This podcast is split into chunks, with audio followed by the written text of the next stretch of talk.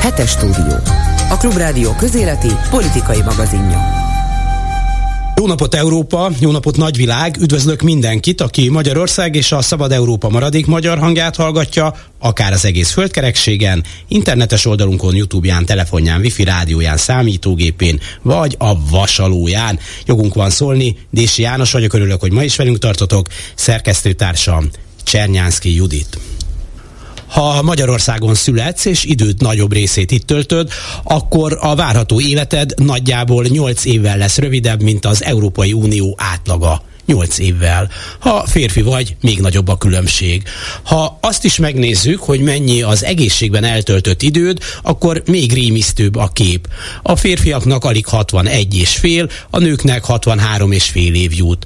A megelőzhető és elkerülhető halálozások aránya Magyarországon talán a legmagasabb a térségben. Kétségtelen, az okok sokfélék, és nem is az elmúlt másfél évtizedben alakultak ki mind. Az okok a környezet állapotát, az életmódig és az egészségügyi ellátás színvonaláig sokfélék. Mindezen változtatni a közvélekedés szerint nehéz és sokáig tart. Ám ez egyáltalán nem igaz. tizennégy év például elég arra, hogy igazán sokat roncson a helyzeten. Bizonyára népszerű az otthoni pálinkafőzés gyors engedélyezése, de az életet nem hosszabbítja meg. A környezetvédelmi szabályok fölfüggesztése, a romboló ipari termelésnek utat engedve, a települések zöldebb részeinek lebetomozása is gyorsan érzékelteti a hatását. Na, és ami az egészségügyben történik. kétezer-tízben, ami szintén nem a duskálás időszakaként került a magyar egészségügyről szóló feljegyzésekbe, még négy egész öt százalékát a gé dé pének költötték az egészségügyre. Ma alig három és felett. Jó húsz százalékos csökkenés, miközben az árak nyilván mentek fölfelé. Az oktatás és a szociális szféra még rosszabbul járt, de se baj, a fejedelmi vő éppen most vett tizenegy új irodaházat a baráti Szerbiában, szépen híznek a foci akadémiák határon innen és túl, na és a Hübér úr személyes zsebe, Mészáros Lőrinc sem panaszkodhat. Ma Magyarországon alig a felét költik lakosonként az emberek egészségére az állami szférában, mint az európai átlag. A bezáró kórházi osztályokról, a végtelen várólistákról, az elvándorló orvosokról és szakdolgozókról szóló történetekkel Dunát lehetne rekeszteni. A minap mondta az orvosi kamara frissen megválasztott elnöke, hogy aki jót akar magának, az gyűjtsön a magánorvosi ellátásra, mert más túlélési esélye adott esetben nem sok marad. Értsd, ha alacsony jövedelmű vagy, mondjuk ideértve akár a pedagógusok társadalmást is, és nincs, aki segítsen, akkor pekjed van, és nagy valószínűséggel tovább rontod egy szép napon a túlélési statisztikákat. Annyit érsz, amennyit van, bár a temetés sem egy olcsó mulatság, érdemes azt is kétszer meggondolni. Miközben dörgedelmek hangzanak el arról, hogy szó sem lehet itt nyerészkedésről, ezért a vállalkozóként működő asszisztenciát kidobjuk, még ha ezért osztályokat is kell bezárni. Ám közben az Orbán vitézek szépen megszerzik a kórházi takarítások, üzemeltetések, vagy akár a gyógyszerbeszerzések könnyen gyorsan, jól fizető területeit. A mind kevesebből, mind többet harácsolnak össze. A magyar átlagos egészségügyi ellátás színvonala mind messzebbre kerül az európaitól, és minden jel arra mutat, hogy a helyzet még csak rosszabbodni fog. Aki elmegy Magyarországról, az adott esetben nem csak a demokráciát, a minőségibb oktatást, a kiszámítható polgári létet választja, de azt is, hogy tovább fog élni elfogadható egészségi állapotban. A vacak és romló ellátás, hát ráadásul nem is olcsó, a járadékok, elvonások szépen apasztják a bevételeidet. Megjegyzem, amikor szóba került a több biztosítós modell, a háromszáz forintos vízidíjról nem is beszélve, akkor gyorsan és könyörtelenül sikerült felcukkolni a népeket mindenféle változás ellen. Akkor nem értettem, hogy a hatalomba készülő Fidesz miért akadályozza meg, hogy az előző kormány oldja meg azt, amit lehet, vigye el a szükségképpen jelentkező balhét, hogy ők majd egy normálisabb rendszert vehessenek át, és élvezhessék annak eredményeit. Ma már értem. Az európaihoz képest szó szerint gyilkosabb rendszer működtetése nem érdekli annyira a szavazópolgárokat, hogy elgondolkozzanak azon, jó ez így. Inkább meghal hamarabb, előbb lesz szerencsétlen kiszolgáltatott beteg, de legalább Brüsszel eszhet egy jót. Nincs politikai következménye a tessék három hónap múlva jelentkezni a sorszámért válasznak sem.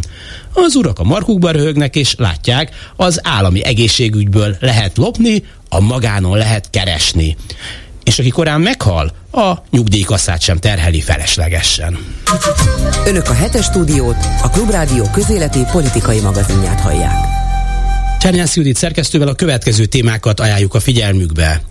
Ne oldják föl a befagyasztott uniós pénzeket, amíg nem látjuk tisztán, milyen eredményt hoz az Országos Bírói Tanács hat év után január nyolcadikán esedékes volt újraválasztása. A jogszabályok kozmetikázása helyett győződjünk meg arról, hogy valóban megreformálták az igazságügyet, figyelmeztetett egy uniós képviselő. De mi is az Országos Bírói Tanács jelentősége, és vajon egy fecske csinálhat-e nyarat? Erről kérdeztük Fleck Zoltán professzort, jogszociológust, aki szerint a bírói függetlenség ma már csak szép álom Magyarországon. A magyar lakosság mintegy fele fontosnak tartja, hogy keresztény értékek mentén irányítsák az országot, ugyanakkor a megkérdezettek nyolcvanöt százaléka szerint elfogadhatatlan, hogyha a papok nyíltan politizálnak a templomokban. Az egyházak politikai szerepvállalásáról a Veszlé Egyház és Vallásszociológiai Kutatóintézet online konferenciát tartott, amelyről Kárpáti János készített összeállítást. Egyre több kórházi osztály és ellátás szűnik meg, az államtitkár szerint nem szükséges, hogy minden megyében legyen például személyzet. Az emberek nagyon más nem tehetnek, ha gyógyulni akarnak, akkor a magánegészségügyet kell sokszor és drága pénzen választaniuk. A kilátásokról Mihályi Péter egészségügyi közgazdást kérdeztük. Faludy György unokája, Alexander nem szülőhazájában, Nagy-Britániában, hanem most itt Magyarországon érzi magát otthon. Az egykoron ünnepelt világpolgár költőhöz fűződő viszonyáról és az Orbáni rendszerről beszélgetett vele egy hosszú teázás alkalmával Csernyánszky Judit. Műsorunk második felében pedig megbeszéljük a hét legfontosabb eseményeit Horn Gabriellával, a Szabad Európa újságírójával és Erkis Kornéliával, a Magyar Hang munkatársával és természetesen Bolgár Györgyel. Hetes Stúdió. Azoknak, akiknek nem elég a hallgatás öröme. Fleck Zoltán alkotmányjogász, jogszociológus professzor van itt velünk. Jó napot kívánok!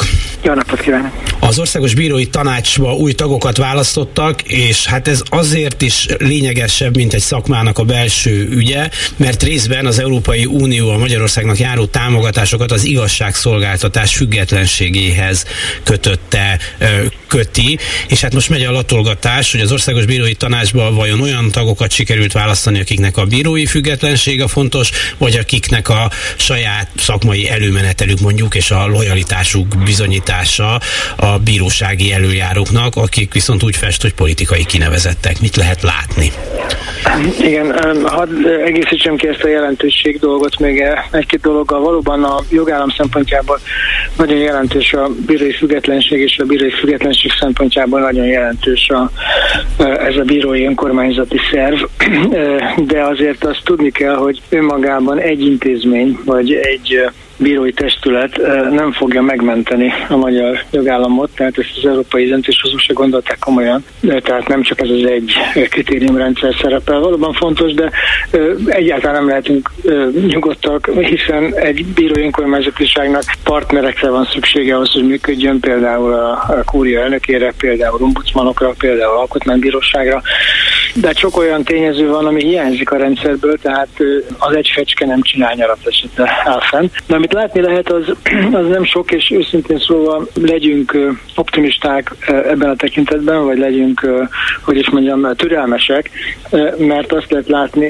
hogy olyanok kerültek be a testületbe választottakként, tehát a bírók bizalmából, akik kevéssé ismertek, és az talán biztosan jó hír, hogy összesen egy olyan ember van, akit ugye hivatalvezetőnek a akarata tett vezetővé, és aki annak idején a Handó búcsú, bocáns búcsú levelét is aláírta. Tehát nem történt meg az, hogy nagy számban kerültek be olyanok, akiknek a tevékenységét ellenőriznie kéne ennek a testületnek. És még egy dolog látható első pillantásra, hogy nagyon kevés a fővárosi bíró, tehát a vidék lázadása e, is e, valahogy szembetűnő. Ennek a bírói függetlenség szempontjából van jelentősége, vagy csak ez a bírói karon belüli valamiféle vetélkedésnek a következménye? Én két jelentőséget látnék. Egyrészt, hogy nem tekintették a bírák irrelevánsnak, hogy kit választanak meg.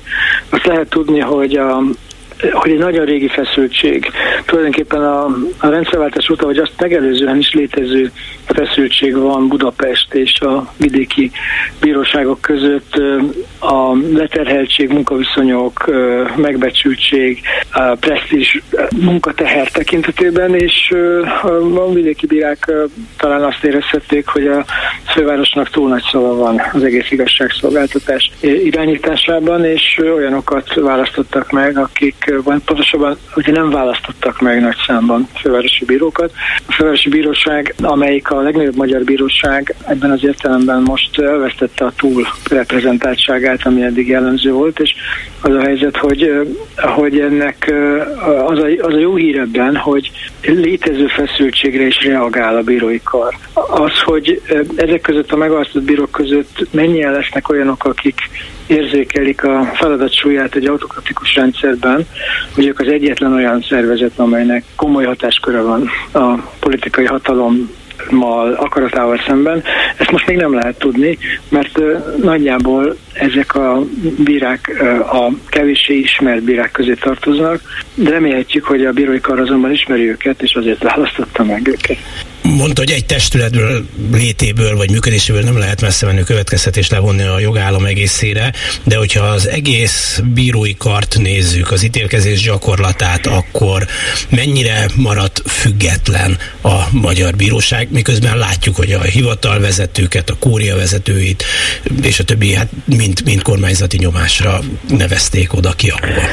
Igen, ez egy örök kérdés, tehát a bírói függetlenség egy nagyon uh, komplex, összefüggő uh, rendszer, és uh, teljes egészében, totális módon soha, soha nem szűnik meg, uh, de azt uh, egészen biztosan merném állítani, hogy ez az egyszerű, uh, megnyugtató állítás, hogy Magyarországon létezik bírói függetlenség, ezt biztosan nem mondható, mert olyan erővel jelent meg a, uh, a kúria szerepe a igazságszolgáltatás gyakorlatával kapcsolatban, fontos ügyek eldöntésében, olyan erővel jelent a kúria elnökének a politikai irányító szerepe a kúrián belül, olyan erővel jelent meg az alkotmánybíróság bírói gyakorlatot politikailag ellenőrző szerepe, és olyan erővel jelenik meg a politika egy hatalom által kiválasztott igazgatási vezetők bírói szelekciós és előmenetelt befolyásoló szerepe, hogy strukturális okai vannak annak, hogy azt állíthatjuk, hogy, hogy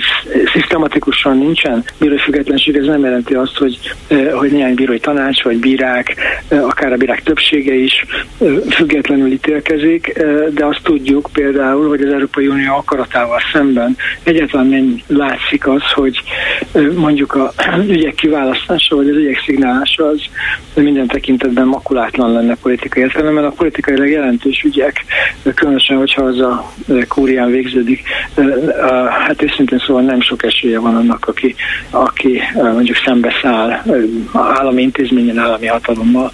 Igen, felteszem, az ügyek kilencvenöt százaléka teljesen lényegtelen a hatalom szempontjából, tehát akár békén is lehet hagyni azokat a bírákat, akik abban ítélkeznek, és vannak azok az ügyek, amelyek számítanak a hatalomnak, elég csak igen, ott presz- nyomást gyakorolni egyes bírókra. Igen, hát fontos a törvényszéki elnökök, táblaelnökök, táb- táblabírósági vezetők és törvényszéki bírósági vezetők, illetve a kúria elnökének a, a szerepe, a kúria autonómiájával szembeni támadásnak a legerősebb eleme magának a kúria elnökének a kiválasztása és a, a személye, amit egyébként szóvá tett az Európai Unió illetékes szerve, és az európai politikusok is pontosan tudják, hogy ki Varga Zs. András, és ezért aztán persze a jogi válasz az az, hogy ne lehessen ilyet kinevezni, akit már korábban se lehetett volna a törvények alapján, de hát arról ugye nincsen megoldás, hogy mondjuk a törvény, magyar törvényhoz olyan gesztus gyakorolna, hogy elmozdítja a helyéről a kúria elnökét, ugye azt fogják mondani, hogy hát az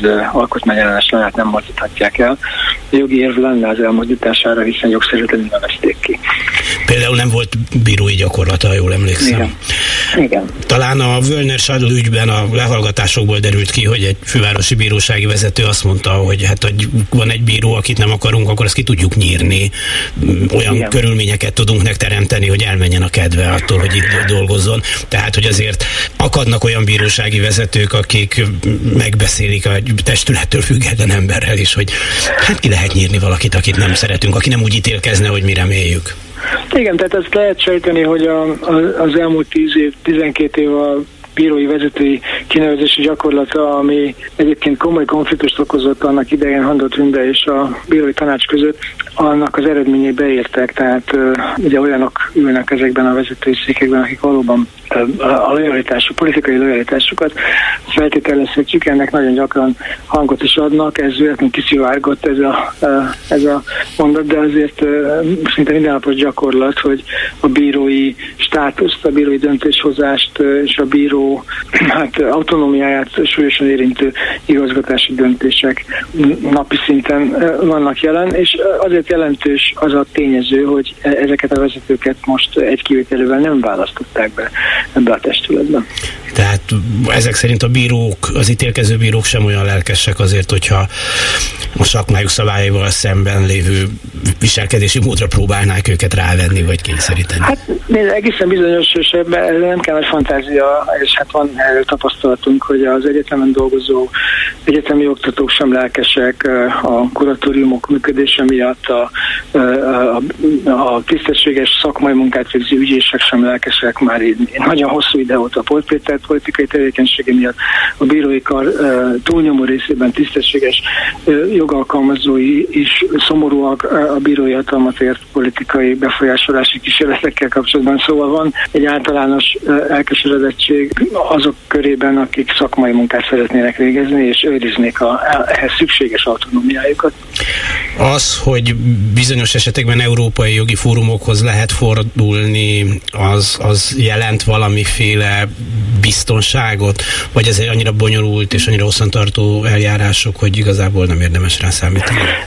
Bonyolult és hosszantartó, de nem jelentéktelen természetesen. Az a helyzet azonban ezzel kapcsolatban, hogy hogy azt azért látjuk, hogy miközben azért nyilván egy, egy európai tagállamnak súlyos presztízsű vesztesége az európai bíróságok előtt elveszteni. Egy pert, de a magyar állam a vállát rángatja ezekre a ügyekre, kifizeti a, a esetleg megállapított kártérítést és sérelmet szenvedett félnek, hogyha jogszerűtlenséget állapít meg valamelyik uh, európai bíróság, és aztán mennek tovább ugyanazon az úton, mintha mi sem történt volna. Tehát módszeresen uh, semmibe veszik az európai bíróságok uh, ítélet. De az is igaz, hogy ezek az ítéletek nagyon gyakran későn születtek meg, ugye ennek eklatás példája a Közép-Európai Egyetem ügyében született európai bírósági döntés, amely már akkor mondta ki, hogy a magyar állam jogszerűtlenül járt el, amikor, az, amikor a cé e u már nem volt Magyarország területén. Vagy a Baka ügyben, ami az egész szakma, európai szakma ismeri a Baka András elmozdításának ügyét, a Baka András természetesen megnyerte ezt a pert, de se ő se egyik másik bírósági vezető sem került vissza a pozíciójába. Nyilván kapnak kártérítést, de ezt az a magyar állam örömmel kifizeti, a politikai szándékait nem akadályozza az európai bírósági döntés. Ráadásul még Vagy mondok még egy bírót, bocsásson meg, ez nagyon fontos, mert nem csak elit foglalkozások képviselőről van szó, ugye a menekült ügyekben például az európai bíróság hiába mondta ki, hogy a tranzitzónákkal kapcsolatos döntés, döntését az sokkal rosszabb helyzetbe hozta a magyar állam reakciója következtében az érintett menekülteket, mint ahogy korábban volt, tehát ráadásul cinikus reakciók is várhatóak a magyar államtól. Köszönöm szépen Fleck Zoltán professzornak, alkotmányjogász, jogszociológusnak, viszonthallásra. Én is köszönöm, viszonthallásra. Önök a Hetes Stúdiót, a Klubrádió közéleti politikai magazinját hallják. A magyar lakosság mintegy fele fontosnak tartja, hogy keresztény értékek mentén irányítsák az országot, ugyanakkor a megkérdezettek nyolcvanöt százaléka szerint elfogadhatatlan, ha a papok nyíltan politizálnak a templomokban. Az egyházak politikai szerepvállalásáról a Wesley Egyház és Vallásszociológiai Kutatóintézet online konferenciát tartott, amelyről Kárpáti János készített összeállítást. A magyar lakosság enyhe többsége fontosnak tartja, hogy keresztény értékek mentén irányítsák az országot. Ugyanakkor a megkérdezettek nyolcvanöt százaléka szerint elfogadhatatlan, ha a papok nyíltan politizálnak a templomokban. Ez két kiragadott megállapítás a Publikus Intézet által a Népszava számára tavaly novemberben készült felmérésből. Káló Dániel politikai elemző a rendezvényen elmondta. A vallási kereszténység társadalmi fontossága az, az sokszor magasabb, mint azt, azt passzívan gondolnánk. Ebben, ami igazán meglepő, az nem a pártállás szavazásbeli megoszlás, hanem az, hogy egyrészt az ellenzéki és bizonytalan szavazók sem annyira szekularizációpártiak minden mértékben, mint azt gondolnánk, és a nem vallásos válaszadóknak sokszor többsége sem ellenzi a vallás, a kereszténység különböző dimenzióinak megjelenését a politikában. Ezzel együtt lényegesen kritikusabb is a társadalom, mint amit elvárnánk. Látjuk azt, hogy amellett, hogy szeretnének keresztény értéket a kormányzásból, a többség nem lát keresztény értéket. Amellett, hogy van igény az egyház uh, szociális ügyekben való uh, megjelenésére, ezt nem tartják elégségesnek. Azt, hogy az egyházi iskolák terjedését szintén támogatja a többség, cserében nem tartják azt uh, elfogadhatónak, hogy emiatt az állami iskolák sokkal kevesebb támogatást kapnak. Elfogadható-e az, ha a papok nyíltan politizálnak a templomokban? Az erre adott válaszokat Pulai András, a Publikus igazgatója összegezte. Egészen döbbenetes arányú nyolcvanöt százalék szerint nem, a Fidesz szavazóknak is a hetvenegy százaléka szerint nem elfogadható, és mivel ilyen kevés bantást láttok, ezért egyértelmű, hogy az összes többi társadalmi csoportban nincsen szignifikáns különbség. Ugye itt egyetlen egy dolog az, ami, amit nem vizsgált ez a kutatás, nyilván ezt a terjedelmi okok miatt nem tudtuk vizsgálni, hogy mit jelent az, hogy nyíltan politizálni. Akár pártpolitika lehet ez, de lehet akár bármiféle közpolitikai kérdés, és mondjuk nyílt politizásnak számít az eutanázia kérdésének a feszegetése a szószékről, vagy mondjuk a, az abortusz kérdésének a feszegetése a szószékről. E, nyilvánvalóan én, mint politikai elemző, azt gondolom, hogy igen, különösen, hogyha vágy aktuális ügy ezekben a kérdésekben, egy aktuálisan pörgő ügy ezekben a kérdésekben, e, de nem tudjuk azt jelen pillanatban, hogy ezen kutatás alapján, hogy hol húzzák meg a választók a határt, e, mi számít politizálásnak. Nyilvánvalóan a direkt szavazásra való felszólítás, amiről ugye egyébként sokat uh, hallottunk az elmúlt időszakban, és sok ilyen videó meg hangfelvétel is pörgött, az azt gondolom, hogy valószínűleg mindenki szerint politizálás, de mondjuk a, az aktuális vagy kevésbé aktuális erkölcsi politikai, uh, vagy akár közpolitikai, vagy akár uh, bármiféle aktuális politikát tematizáló ügyeknek a felhozatala ide tartozik el, az már az egyéni megítélés kérdése, és itt ilyenkor rábízunk a válaszadóra, hogy mit gondol politizálásnak. Nagy Péter Tibor egyetemi tanár előadás felidézte. A tizennyolcadik századtól kezdve merül föl egyáltalán az, hogy a, még pedig a, először Amerikában, azután ugye Franciaországban, hogy a az egyházak azok valamilyen értelemben elválaszthatók a, a, a közügyektől, a politikai ügyektől. Előtte ez nem merül föl sehol. Tehát ez nem része a, a semmilyen forradalmi törekvésnek, tehát sem a hollandnak, sem az angolnak. Tulajdonképpen ez a, az egyháznak és a politikának az elválasztása, ez ugye az amerikai forradalomnak, illetve a francia forradalomnak egy ilyen ö, sajátos ö, tulajdonsága, és, és ö, hát ugye mind a kettőnek az adott helyen vannak történelmi gyökerei és történelmi okai, de mégis ezeknek a győzelme után válik az mindenütt valamilyen értelemben hát kérdésé, hogy az egyházak képviselői, vagy az egyházak által alkalmazott személyek, azok egyben politizálhatnak el, és attól válik az egyáltalán lehetségessé formailag, hogy valaki nem, nem minősíti magát egyházellenesnek, de mégsem helyesli az, az egyháznak, vagy az egyházaknak a szerepvállalását. Donáth László evangélikus lelkész felhívta a figyelmet arra, hogy különbséget kell tenni az ember közéleti kérdésekről vallott felfogása és hitbeli meggyőződése között. Attól, hogy egy sivatagban él az ország tizenhárom-tizennégy esztendeje, amely sivatagért kollektíve is hordozunk felelősséget, meg nyilván személyesen ki-ki annak mértéke szerint, ahogy élt és, és cselekedett, ez nem változtat semmit azon, hogy a, a közélet formálásának igénye alapvető emberi jog. Az, hogy ki miben hisz, és a hite milyen módon befolyásolja a legkülönfélébb köz- és magánerkölcsi döntéseit, ez egy következő kérdés. Az, hogy valakinek az evilági polgárságához kapcsolódó nézetei milyenek, ez nem válik kerékkötőjévé abban, hogy milyenek az üdvösségről való elképzelései. Tehát én bizonyos értelemben azt, azt hiszem, hogy az Isten titka marad, hogy ki mindenkivel fogok találkozni, akár a pokolban, akár a mennyek országában. De eszembe nem jutna, mint liberális embernek, megszabni az Úristennek azt, hogy csak szocialista vagy liberális mentalitású értékrendű embereket üdvözíthet, másokat pedig nem. Az a fajta neheztelő, sérelmi politizáló, szorongatott, önbizalomhiányos, konzervatív, adott esetben egészen fasisztoid gondolkodásig elmenő gyűlölködés, amit oly sok esetben tapasztalok még olyan emberek részéről is, akik magukat kvázi baloldali vagy liberális mentalitásúnak vélik. Erre azt mondom, hogy ez a sátán cselekedete, amivel megrontja azt, amit valamiképpen hatalommal akar keríteni. Arról is szól Donáth László, hogy a felekezeteknek a civil társadalom részeként kellene megmaradniuk.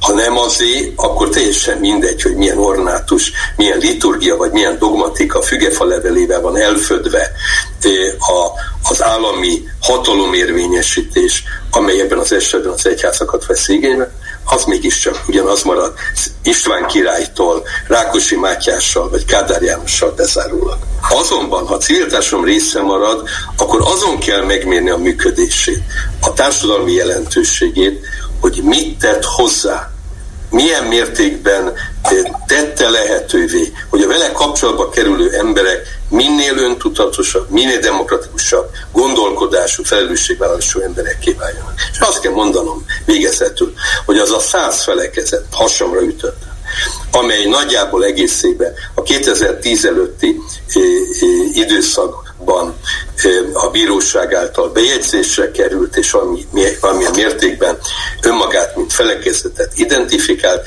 ezeknek az a része, amely egyáltalán ezt az egész kétezer-tizenegy-tizenkettes egyházi törvényváltozást túlélte, Iványi Gábor kivételével eljelentéktelenedett, nem csak felekezetként, lehet, hogy felekezetként van, de hogy a civil társadalom egészéhez semmit nem tesz hozzá, ez az, amire azt mondom, hogy lelkiismeretmozdító, elkeserítő, törökszorító tény. Kamarás István szociológus mintegy tovább fűzte a Donáth László által megfogalmazott egyik gondolatot. Közéletinek lenni nem egyszerűen emberi jog, hanem alapvető erkölcsi kötelesség. Én Ferenc pápista vagyok, ha már valami kategóriába meg kell magamat sorolnom. Formálisan a Magyarországon magukat vallásosnak mondó emberek többsége, hogy katolikus. Ferenc pápa még ennél tovább megy, hogy azt mondja, hogy politizálni már pedig egy keresztény embernek elvárható kötelessége.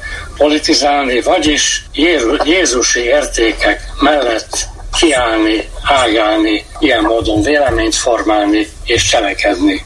És hát itt Ferenc pápa Jézus képe, és hát néhány, jó néhány, Magyarországon azért nem túlságosan sok kereszténynek a Jézus képe, egy egyértelműen egy politizáló Jézus, aki ugye a szegényebb Galilea és Júdaja között a szegényebb tartomány, az tartozott. A példabeszédei nyolcvannégy százalékában szegény emberek szerepelnek, és hát az ő, az bizonyos Isten országa program bizonyos mértékben egy a szegények felemelését is segítő politikai program. Most ilyen értelemben hát meg kell nézni, hogy hát vajon a, azok a keresztények, templomba járók és nem templomba járók, akik valamiképpen mégiscsak megosztják azt a gondolatot, hogy a szegényeket valamiképpen segíteni kell, támogatják a Karitásnak a ö, munkáját, gyűjtenek a Csaba atyának, ami hát persze ö,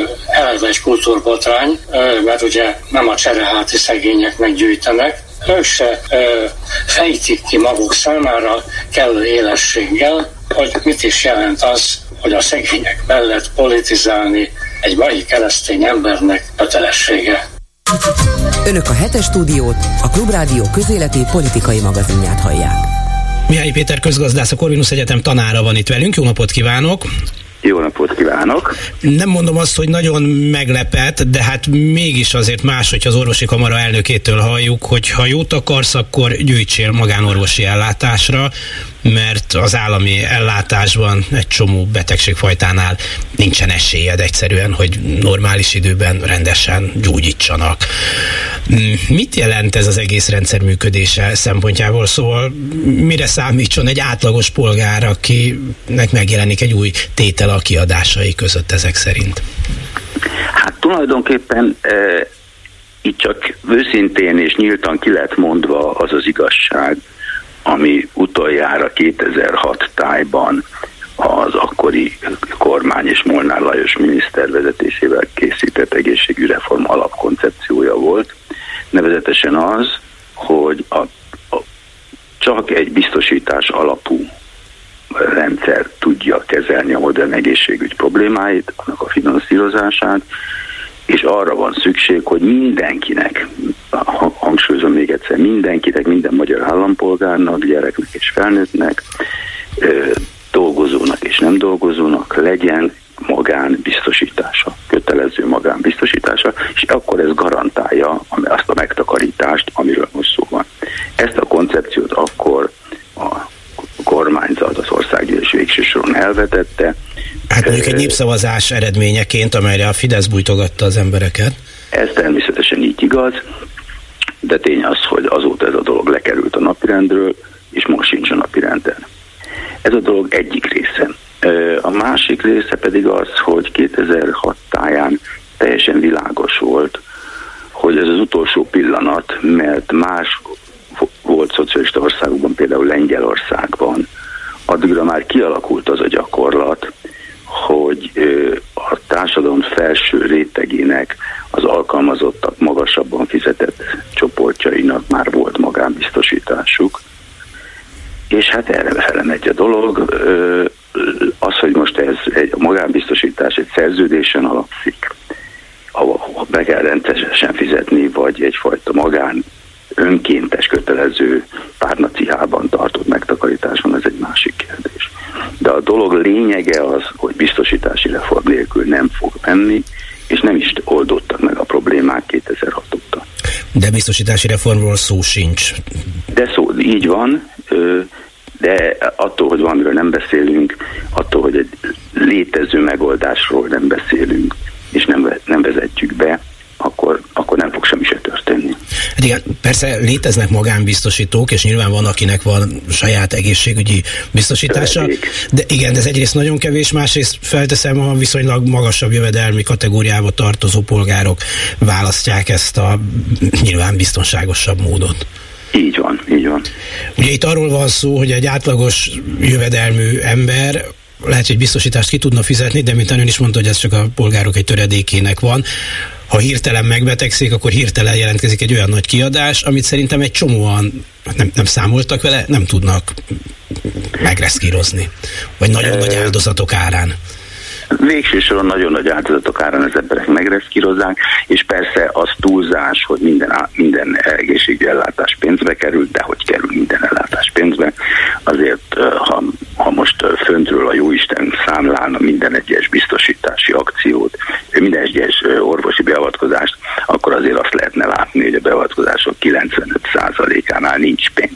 Tehát amikor az emberek elmennek a házi orvoshoz, amikor elmennek a laboratóriumba, amikor megműtik őket egy állami kórházban, akkor azért az esetek túlnyomó többségében nincs illegális, vagy, vagy, vagy a legális fizetési kötelezettség.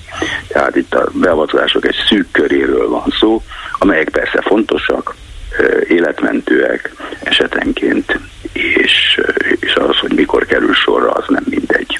Hát az egyáltalán nem mindegy, meg úgy tűnik, hogy mintha az állami ellátás köre szűkülne, a kórházi osztályok bezárásától kezdve a várólisták hosszának növekedéséig, ennek azért több jelét tapasztaljuk. Igen, bár teszem azt hozzá, hogy megbízható adataink egyáltalán nincsenek, mert mint annyi minden mást ezen a területen is eltitkolja a kormányzat az adatokat, nem tudjuk. Hát az egy ilyen aneg- egy aneg- aneg- aneg- anegdotikus, empirikus tapasztalataink azért vannak, hogy jelentkezz hasi ultrahangra a körzeti orvosodnál, és akkor egy milyen szép távoli időpontot fognak megjelölni. De azért sok, vagy egy csípőműtétre mennyi időt kell várni.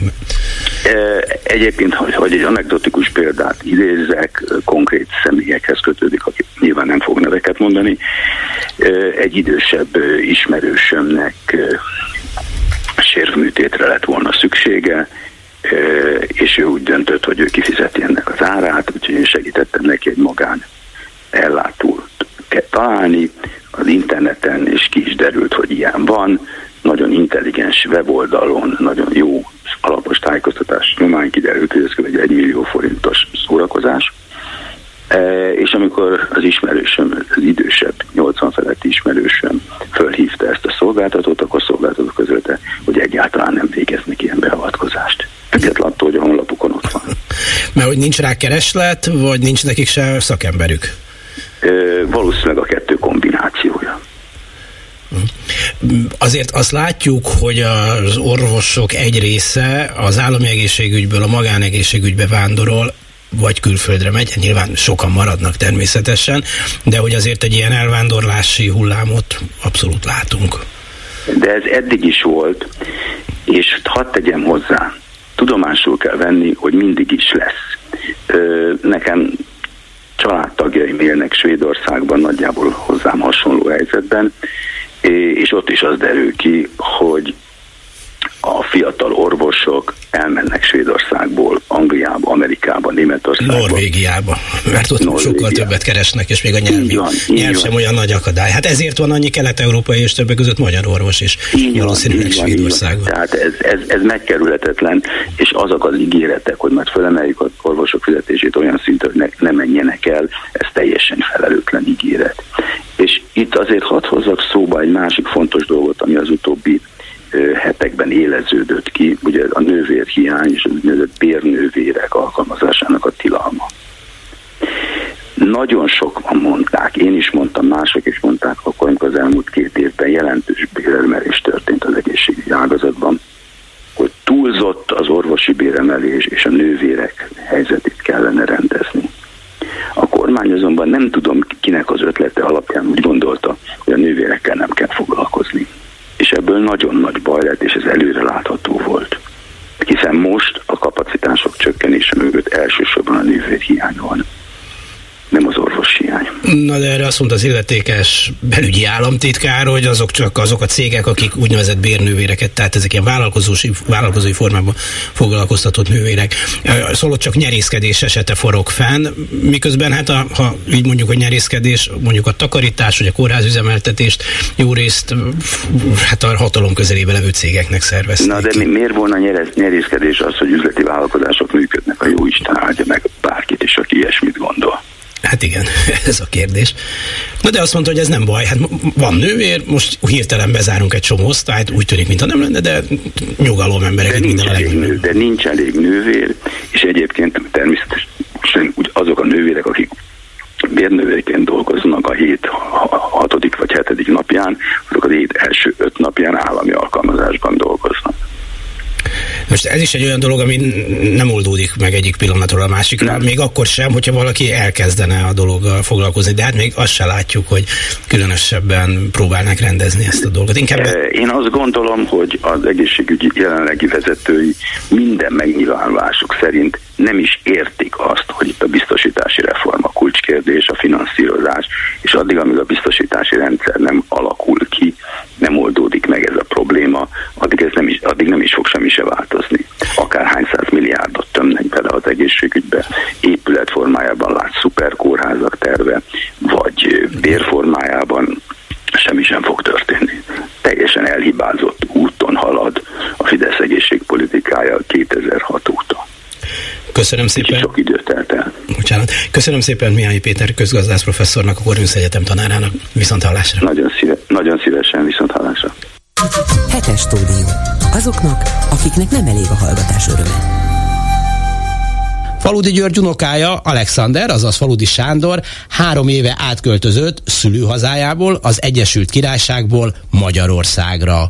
Annyi gyerek és felnőttkori lelki hányattatás és sérülés ellenére most úgy gondolja, itt érzi magát igazán otthon. Hosszú teázás közben került sor egy olyan őszinte beszélgetésre, amelyben nyíltan beszélt betegségéről, amit csodagyerekként küzdött le, és kendőzetlenül szól az Orbáni ideológiáról. I'm very happy uh, to be here. Um, uh, Budapest uh, is a wonderful place to live. Um, and... Nagyon örülök, hogy itt élhetek. Budapest csodás város, és sok értékes barátom van. Mondja a felvezetőben, azaz Alexander Faludi, aki harmincnyolc évesen három éve döntött az Egyesült Királyságból történt áttelepülés mellett. Annak dacára, hogy édesapja nem volt büszke magyarságára. Nem is volt hajlandó velem magyarul beszélni. Nagyapja pedig, a költő Faludy György nem törődött a családjával. Nem lopta be magát, a karrierjét anglikán szerzetesként kezdő Sándor szívébe. Uh, my own relationship with Hungary that wasn't my grandfather's relationship with Hungary. Magyarországgal való kapcsolatomnak semmi köze a nagyapámhoz. Egy időben évente kétszer-háromszor is ellátogattam ide, de aztán megorroltam rá, és tíz éven át feléje sem néztem. Csak a temetésére jöttem el. Lelki súlyokkal terhelt volt a kapcsolatunk. Tudatja teázás közben a lakásának közelében egy presszóban, ahol majdnem két órán át beszélgetünk. Legutolsó házassága a köztünk lévő lelki kapcsolatot is megterhelte, de jelleme miatt is problémáim voltak vele. Nem hasonlítanám a lelkesítő beszédével mindenkit törbecsaló Mussolinihoz, de az biztos, hogy ha négy szem közt leült veled beszélgetni, akkor elhitted neki, hogy rajtad kívül nincs fontosabb ember a világon. Aztán, ahogy elváltatok, utána mintha nem is léteztél volna a számára. Miben mutatkozott ez meg? Életemben egyszer sem köszöntött például a születésnapomon. Soha nem válaszolt a levelemre. Amikor ezerkilencszázkilencvenhatban itt vakációztam Magyarországon, megígérte, meglátogat a kollégiumban, amikor angol számüzetéséről életrajzi filmet forgatnak róla. Egy egész életre szóló sebet ejtett a lelkemben, mert eszébe se jutottam. De hát mégiscsak ünnepelt költő volt, és hát művész lélek, ez nem magyarázat semmire?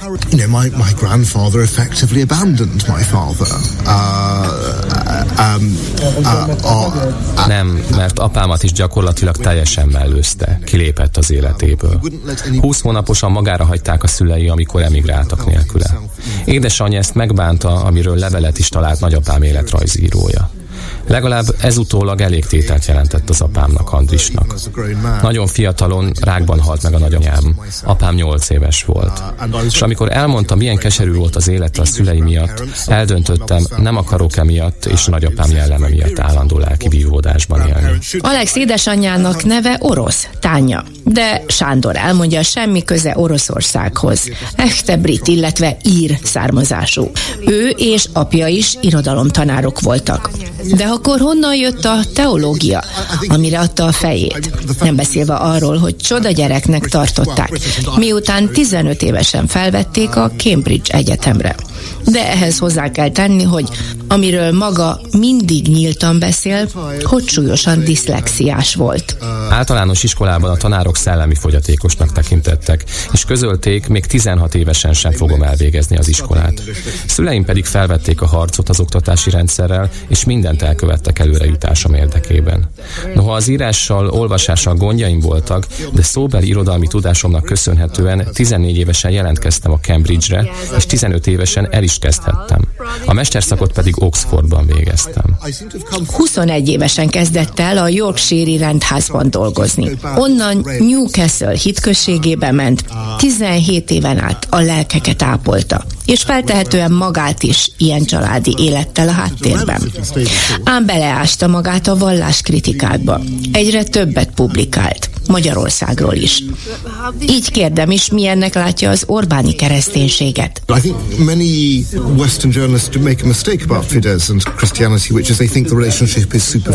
Szerintem sok nyugati újságíró téved, amikor felszínesnek ítéli meg a Fidesz és a vallás kapcsolatát, mert az szigorúan strukturált. Az egyház és az állam összeolvadása, ami ezerkilencszázkilencvennyolctól datálható, olyan erős, ami komoly aggodalomra ad okot. Összesen hasonlítható a német á ef dé vagy a francia nemzeti front felszínes vallásosságával. És persze óriási pénzeket belőlve a kormány így tudta az ujja köré csavarni. Azt elismerem, hogy a családpolitikával és a szexualitás kérdésben igyekszik tartani magát a hagyományos értékrendhez, de az, hogy szemet huny az irtózatos korrupció felett, az alaposan levon az értékéből. Elfogadhatatlan a gyűlöletteljes és a közvéleményt mérgező retorika, amelyik egyes személyek karakterét és a kisebbségeket gyilkolja. És ezzel az egyházak levegőjét is mérgezi. És erről nem egyszer nyíltan írtál is, aminek meg lett a következménye. A magyar egyházi újságírás szolgalelkű és behódoló, mint maga a magyar egyház is. Nálunk ott van a Guardian, Amerikában a New York Times, a sort hosszasan sorolhatnám, amelyek kritikusak a kormányok egyházpolitikájával szemben. A Guardianben írt cikkemre a mostani védelmi miniszter, az akkori londoni magyar nagykövet Szalai Bobrovnitsky Kristóf két kolumnás nyílt levelet írt válaszol a Church Times-ban. A sort folytatta Matthias Corvinus kollégium meghatározó figurája, Frank Füredi, szintén Londonban. Nem tetszett neki, hogy bíráltam. A vallás náluk csak a szavazókhoz való kötődésben merül ki. Ezek után tényleg nem fér a fejembe, miért döntöttél mégis úgy, hogy Magyarországra költözöl?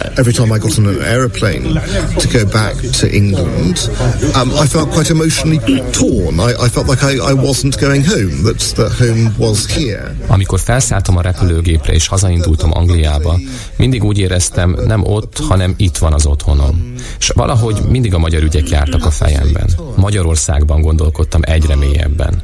És úgy éreztem, Angliában már semmi újat nem tudok hozzátenni az egyházi élethez. Itt viszont a vallás új életre kapott, belekerült a nemzeti hírfolyamba, téma lett mindenhol.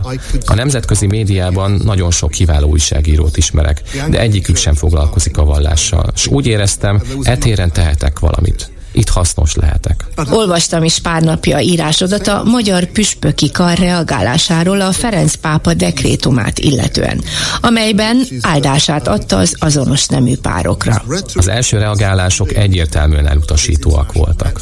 Aztán Veres András megyés püspök, a Magyar Püspöki Konferencia elnöke intellektuális manőverezésbe kezdett, és árnyalta az áldást. De tulajdonképpen nem változtatott a kiinduló, elutasító állásponton. A lengyelek is hasonló állásponton ponton vannak. De még az ukrán felekezet is. Ott egy kicsit azért más a helyzet, mert rossz néven vették, hogy a pápa azonnali békét követelt, aminek olvasata a jelen pillanatban nem jelenti elég egyértelműen az Ukrajna melletti kiállást, hisz akkor területeket kellene átadni Oroszországnak. Azért a magyar politikáról is meg lehet a véleménye, hisz mi először az Orbán-féle évvégi sajtótájékoztató alkalmából találkoztunk a Karmelita kolostor kapujában. Mert hogy téged sem engedtek be sok kollégával egyetemben. Mindenhonnan ki vagy tiltva. Magától értetődik. Nem vagyok a kormány nagy rajongója, nagyon nehéz elviselni azt, amit látok, ami történik az országban. Rövid távon alig ha lesz változás, hisz a Fidesz konszolidálta a hatalmát. Átvette az ország kommunikációs terét, a fiatalok jelentős része inkább külföldön keresi a boldogulását, szóval nincs itt a lelkes, energikus, értékteremtő erő. És ha őszinte lehetek, az ellenzék sem hat az emberekre inspirálóan fragmentáltságuk, kaotikusságuk miatt. Szóval beragadt a rendszer, és talán nem is rövid időre. És ami sikerült a lengyeleknek, az nem sikerülhet itt a manipulált választási törvény miatt. De tegyük hozzá, ott nem sikerült olyan szinten bekebelezni az államot és az intézményeket sem, mint itt Orbánéknak. Ott legalább két háza van a törvénykezésnek, és a Jog és Igazságosság pártjának soha nem volt meg a kétharmada az alkotmánymódosításhoz, szemben a magyar körülményekkel. És te hozzá tudsz járulni valamivel ehhez a rendszerváltáshoz? I can't contribute towards changing anything in Hungary. That would that would no, that would be that would be foolish to pretend. Nem, azért valljuk be, őrültség lenne ezt gondolni. De talán segíthetek abban, hogy külföldön jobban megértsék az itteni helyzetet. A naív, keresztény konzervatív lelkekkel talán meg tudom értetni, hogy mi is valójában a kormány által hirdetett ígéret földje, és elrettenteni őket ettől. Mert meg kellene érteni, hogy ha mások szabadságát korlátozva tudod a saját szabadságodat elérni, az hipokrata politika. Elég közelről nyomon követted ugyebár a Brexit folyamatát. Magyarországon is vagyunk egy páran, akik tartunk attól, a kormány útja is ehhez hasonló irányba mutat.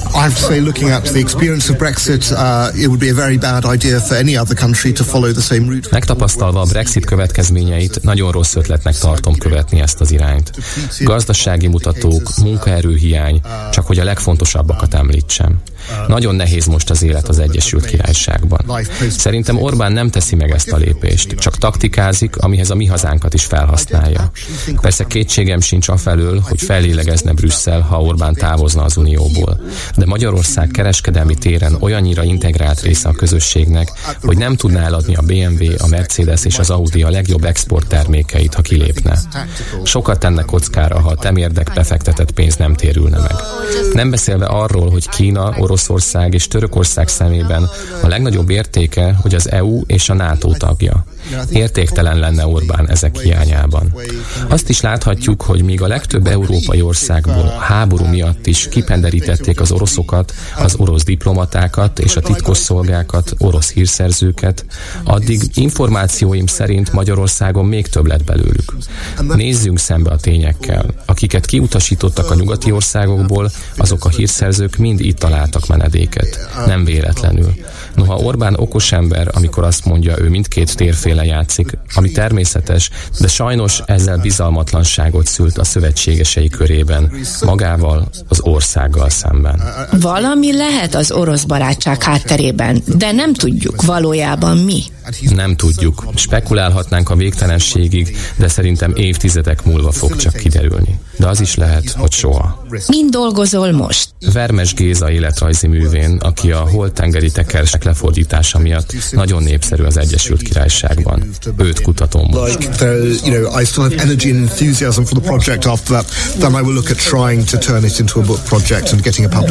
Mondd el mindezt rádiónak. Alexander Faludi, Faludy György unokája. Hetes Stúdió. Megbeszéljük a hét eseményeit Erkis Kornéliával, a Magyar Hang munkatársával és Horn Gabriellával, a Szabad Európa honlap szerzőjével. Kezdjük azzal, hogy pénteken előkerültek az inflációs adatok, és az egész éves infláció tizenhét egész négy százalék volt, tizenhét egész hat. Tudod, attól függ, hogy adjuk vagy vesszük. Az élelmiszerinfláció ezen belül huszonhat százalékra sikeredett. A kormány embere szerint ez elképesztő teljesítmény a kormánytól, elképesztően nagy, jó teljesítmény, hogy így leszorította az inflációt. Igen, gyorsan jött, mondta Nagy Márton, és gyorsan eltüntettük. Már azt tudom, hogy sok mindent eltüntettek, de, de hogy itt mire gondolt vajon? Mire gondolt a szerző?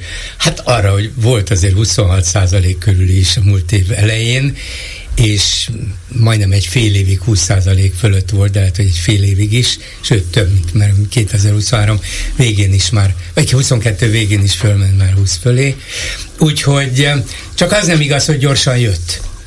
Mert ez a kiugró valóban gyorsan jött, de de Magyarországon az infláció már kétezer-tizennyolc második felében elkezdődött, ugye a két-három százalékot tartják elfogadhatónak a nemzetközi szakirodalomban, kétezer-tizennyolc második felében már három százalék fölé ment, kétezer-huszonegyben még ugye a, a háború előtt, meg a nagy energiaválság előtt már öt százalék fölött volt, és sehol máshol Európában, vagyis ezt a Ezt az inflációt a magyar kormány ezzel a öntsük bele a pénzt a termelés ösztönzésébe gazdaságpolitikájával serkentette, nem számított neki, azt gondolta, hogy jó, ne úgyse veszi észre senki, és tényleg nem, mert nőttek jelentősen a bérek, azt lehetett mondani, hogy látjátok, hogy fejlődünk, hát hogy dübörgünk, mint a hídon. Aztán jött a háború, meg jött az energiaválság, és itt robbant ki leginkább. Meg a, meg a választási pénzosztogatás. Ez az a kétezer milliárd forint, amit kiosztottak, ez mind hozzájárult ahhoz, hogy Európa legnagyobb inflációja itt legyen. Nyilvánvalóan most már ez nincsen, vissza is vette az infláció ezt a kidobott pénzt, vagy nem kidobott, ezt az emberekhez került végül is, de visszavette, ezért aztán magától is lement, meg Európában is, a világon is lement. Hát a kormány is próbált valamit csinálni, de nem a kormány vitte le. Nézzük meg, Európában, az Európai Unióban most is alacsonyabb az infláció, mint nálunk. Hát igen, látjuk, hogy nem lett olcsóbb a kenyér ára. Ugye számos grafikont láttunk, ami a magyarországi kenyér áremelkedést ö, ö, példázta, és ez kiemelkedő volt Európában. Nem gondolom, hogy ez nagyon változott volna, akármit is mond a miniszter. Azt hiszem, hogy az decemberi élelmiszer áremelés még külön négy egész nyolc százalék volt.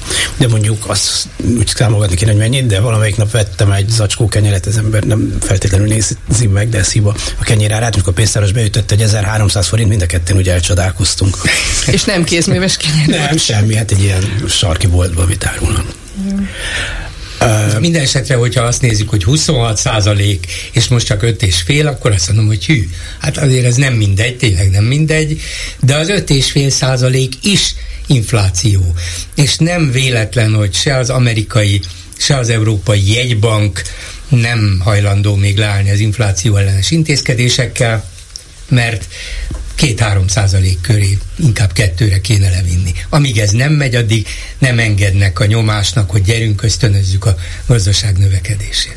És ehhez képest a nyugdíjemelés az hat százalékra sikeredett mostan. Hát igen, de abban is érdemes esetleg belegondolni, hogy mondjuk a pedagógus béremelés, ami most már talán valamilyen formában és mértékben majd elkövetkezik, hogy bizonyos mennyiségű eh, uniós eh, támogatás mégiscsak megérkezik Magyarországra. Hát azért érdemes elgondolkodni azon, hogy mondjuk az ígéretekhez képest ez eh, eh, milyen értékű ez a harminc, tervek szerint harminc százalékos béremelés, úgyhogy közben ugye említettük, hogy az élelmiszerinfláció az eh, mi is volt a pontos szám elnézés? Az éves. Az éves huszonhat, gyakorlatilag az élelmiszerinfláció elviszi ezt a, az emelést, és ugye a kis fizetésekből sokat áldozunk a, a élelmiszerre, tehát az egy nagyon jelentős része a, a, az emberek költéseinek, úgyhogy, úgyhogy mondjuk ezek után ez egészen más fénytörésbe kerül sajnos ez a béremelés is. Hát igen. Én meg hát a nyugdíjemelés is. Most is számolgattam, hogy mondjuk, ha valakinek háromszázezer forint a nyugdíja, ami egy jobb nyugdíjnak számít, akkor az kapott tizennyolcezer forintot, ha jól számolok. De hát abból aztán lehet, lehet is ezt azt te, te, te, venni. Te nyugdíjas vagy, Gyuri? Hát nem úgy nézek ki? Köszönöm szépen. akkor akkor, akkor most eljuss meg minket kávéra, kaptál hatszáz ezeret. Hogyne, mindenki a vendégem. Hát akkor több mint tíz vekni kenyeret lehet venni abból például. Igaz? Köszönöm. És egy nyugdíjas ne vegyen annyi kenyeret. Takarítson meg. Ha már a tanárokat említetted, most olvastam, hogy az új rendelet szerint, amelyet a belügyminisztérium hozott meg, logikusan. Az alsós tanítók már akár nyolcadik osztályig is behozhatóak szaktantárgyakat tanítani, tehát az alsós tanítónéni, aki arra lett kiképezve, hogy írni, olvasni, számolni, tanítsa meg a gyerekeket, az mondjuk tarthat fizikaórát, vagy kémiaórát, vagy magyar órát, tök mindegy, és az óvónőknek ezentúl elég a középfokú végzettség is. Hát ez beleillik abba a trendbe, amit tapasztalunk az elmúlt években, hogy milyen hangsúlyt kap az oktatás. Számos cikket mi is publikáltunk erről, hogy kétségbeejtő a tanárhiány, nincs megfelelő szaktanár. Engem nem lepett meg ez, tehát már igazából lehetett tudni, hogy mindig lehet lejjebb menni. És, és nagyon rossz döntés szerintem, hogy az, oktatás, az oktatást komolyabb, sokkal, de sokkal komolyabban kellene venni. Nem nagyon lehet ezzel nem, mint ez egy, ez egy olyan szabály lesz, amilyen nem lehet tiltakozni majd, és nem tudom, hogy való érdemi lépést tud-e bárki is tenni. Igen. Vagy akar-e? Hát valószínűleg nincs értelme tiltakozni, mert ha kevés az óvónő, akkor még mindig jobb valaki, akinek talán a végzettsége nincs meg, de talán valami tudása, hajlama, készsége, akarata, hogy gyerekekkel foglalkozzon, és ne csak pénzt keressen, megvan. Ugyanez igaz az iskolákra. Ezért, ezért nem is kéne nekik nagy fizetést adni, mert hogy a pénz csábítsa oda őket, hát hanem a szakma szeretet. Ez logikus, amit mondasz. De azt mondom, hogy hát ilyen kényszerintézkedések nyilván vannak, elfogadhatóak átmenetileg, csak éppen arra kellene törekedni hosszú távon, hogy megfizetem az óvónőt, megfizetem a tanítót, megfizetem a tanárt. Tegyük hozzá, hogy megfizetem az egészségügyi szakdolgozót. Éppen a héten hozták itt legalábbis nyilvánosságra azt az európai egészségügyi állapot jelentést, amiből kiderül, hogy a, a magyar egészségügyre a gé dé pé hét egész négy százalékát fordítják, az európai átlag meg tizenegy. Hát még szerintem ennél is rosszabb a helyzet. Mellár Tamásnak jelent meg egy nagyon érdekes elemzése a mozgó világban a magyar gazdaságról, talán a novemberi számmal, nem vagyok biztos, aki azt mondta, hogy kétezer-tízben még a gé dé pé öt egész nyolc százaléka jutott oktatásra Magyarországon, kétezer-huszonháromban már csak három egész hat százaléka, az egészségügyben pedig kétezer-tízben négy egész öt százalékról kétezer-huszonkettőre vagy huszonháromra három egész hat százalékra csökkent. Mert ez az állami kiadás, ugye? Igen, igen, igen, igen, igen. Meg különösen magas a magánrészesedés az egészségügyi ellátás költségeiből, és csak azért mentem az egészségügyre, mert fele annyi ember dolgozik a magyar egészségügyi szakellátásban, tehát nővér, kisegítő személyzet, mint az európai átlag. Fele annyi. Hát miért? Azért, mert elmennek Ausztriába, Németországba, Angliába dolgozni, és ugyanez igaz a többiekre is. Vagyis, ha nincs erre egy, egy olyan stratégia, hogy de fölveszem ők, képzem őket, képe, azt is elfelejtették, képzem őket, és akkor fölveszem őket jó fizetésért, hogy lássák, hogy érdemes odajönni, akkor ez az egész oktatás, egészségügy, hát megy, zuhan le oda, ahol van. Majd még lejjebb. Igen, ez egy rendkívül érdekes kérdés, hogy egyébként ki lesz az, aki ezt a vészmegoldásként bevezetett középfokú végzettséget mondjuk majd megszerzi, mi, mi, miért fogja megszerezni, mire fog gondolni, miért nem egy jobban fizető középfokú végzettséget szerez majd, meglátjuk. Hogy vagy elmegy áruházi polcfeltöltőnek, ami persze nem olyan érdekes, mint a gyerekekkel való foglalatosság, de jobban fizet. Igen, egyébként ez utóbbi egy fontos ér szokott lenni a pedagógusoknak, akik még a pályán vannak, és, és azoknak is, akik most még a pályára lépnek, azon egyre kevesebb szereplőnek ez egy fontos érve szokott lenni, hogy ő szeretne gyerekekkel foglalkozni. Ez részben egyébként az ágazat fennmaradásának is záloga, de ki is tudja ezt azért használni az állami munkáltató, ezt a hivatástudatot és érdeklődést arra, hogy alacsonyan tarthassa a béreket, hiszen így is van, aki eljön. Ahelyett, hogy mesterembernek mennének, talán épp nálatok volt a héten egy cikkel, ahol de lehet, hogy hány végig cikkel. A, a világgazdaság fedezte föl, vagy ő, neki küldték ezt a közleményt, ez a Jó Szaki nevű szakportálnak uh-huh. a, a valószínűleg kérdőjéves felmérése volt, és szemléztük mi is a végig. Avassatok be, hogy miről volt. Egy millió forint körüli a, a bevétele, egy, az átlag bevétele egy mesterembernek, úgymond egy olyan vállalkozónak, aki mondjuk szerel, fűtést, vannak különösen nagy bevételre szertevő fűtésszerelők. Igen, igen, valaki már száz milliárdot szerzett. Igen, igen, de hogy, hogy tehát jóval magasabb annál, mint mondjuk, ami a pedagógusok között, vagy az egészségügyi. De lehet, hogy ezt az átlagot a miniszterelnöki fizetés is emeli, ugye az most már öt vagy hat millió forint, és hát Orbán Viktor mondta tavaly egy ilyen ifjú szakmunkás, nem tudom milyen találkozón, hogy hát a miniszterelnök is szakmunkás. Úgyhogy van értelme dolgozni, a miniszterelnök is ugyanúgy látja a problémákat, mint a szakmunkásokat. Ha vannak problémák, akkor arra koncentrál, azt próbálja megoldani, arra talál ki megoldásokat, és tette hozzá, végül is Krisztus is szakmunkás volt, ács. Úgyhogy... Az nem az apukája volt? Nevelő apukája? Ez volt. Ő, ő inkább ilyen rabbiszerűség volt. Az apukája tanította erre, lényeg, bizonyítványa biztos nem volt. Én most csak Orbán Viktort idéztem, és arra gondoltam, ha ő is szakmunkás, akkor persze kijön ez a szakmunkás átlagfizetés. Ha már Ácsot emlegetsz, akkor hadd meséljek, a héten kimentünk Nagykovácsiba kollégámmal. Egészen Nagykovácsi. Elmentünk, mert hogy tudjátok, van ez a, a vita arról, hogy az ott felállított, valakik által felállított fakeresztet, az vagy kidőlt, és utána vandálok elégették, tehát nem tudni, nem mit történt, és újra. Ez Nagykovácsi mellett van, Nagy, nagy Szénás, igen, igen, igen, de ez Nagykovácsi igen, mellett van. És hogy csak most dicsekszem, hogy elmentünk, és megnéztük a helyet, és még mindig olyan gyönyörű kiránduló hely, mint volt korábban is, tehát tényleg a budai hegyek egyik legszebb pontja, de akikkel összefutottunk, helyiekkel beszélgetve, mindenkinek elege volt ebből az egészből. Szóval, ha már Ácsokról beszélünk, és... Mert, és hogy túl és nagy érdeklődést támad hirtelen. Nem, azt mondták, hogy ez, tehát akik, az egy, egy ember nyilatkozott is nekünk, és ő azt mondta, hogy, hogy teljesen fölöslegesnek érzik a helyiek, ez az ő véleménye volt a, a dolog átpolitizálását, ennek semmi köze ehhez.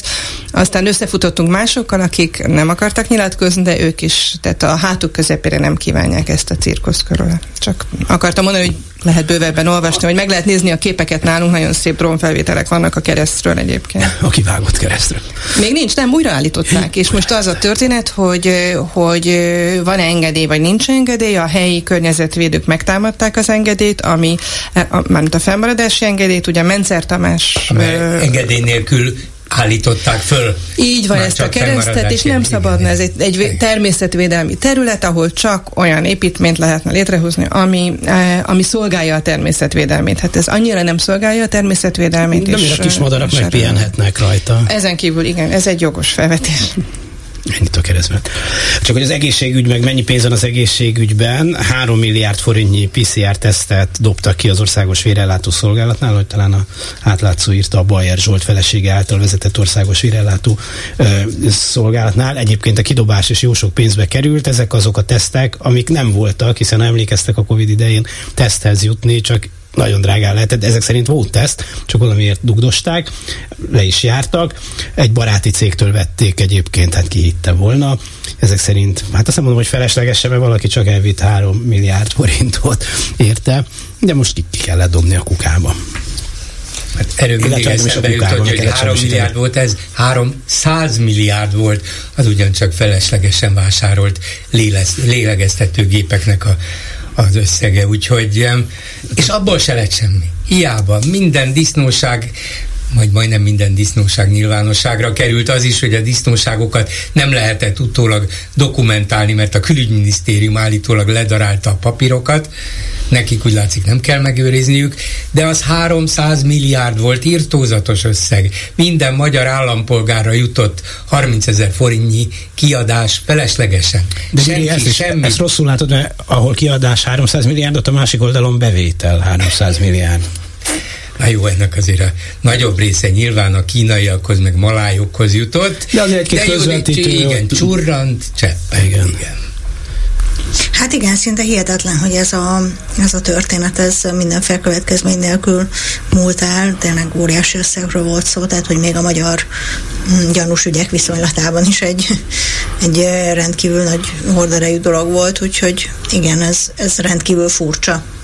De hát ez nem lett meg, abban a szempontból egy nagyon hasonló, szintén az egészségügyben történt korrupciós ügy kapcsán érdeklődtem az ügyészségnél és a rendőrségnél.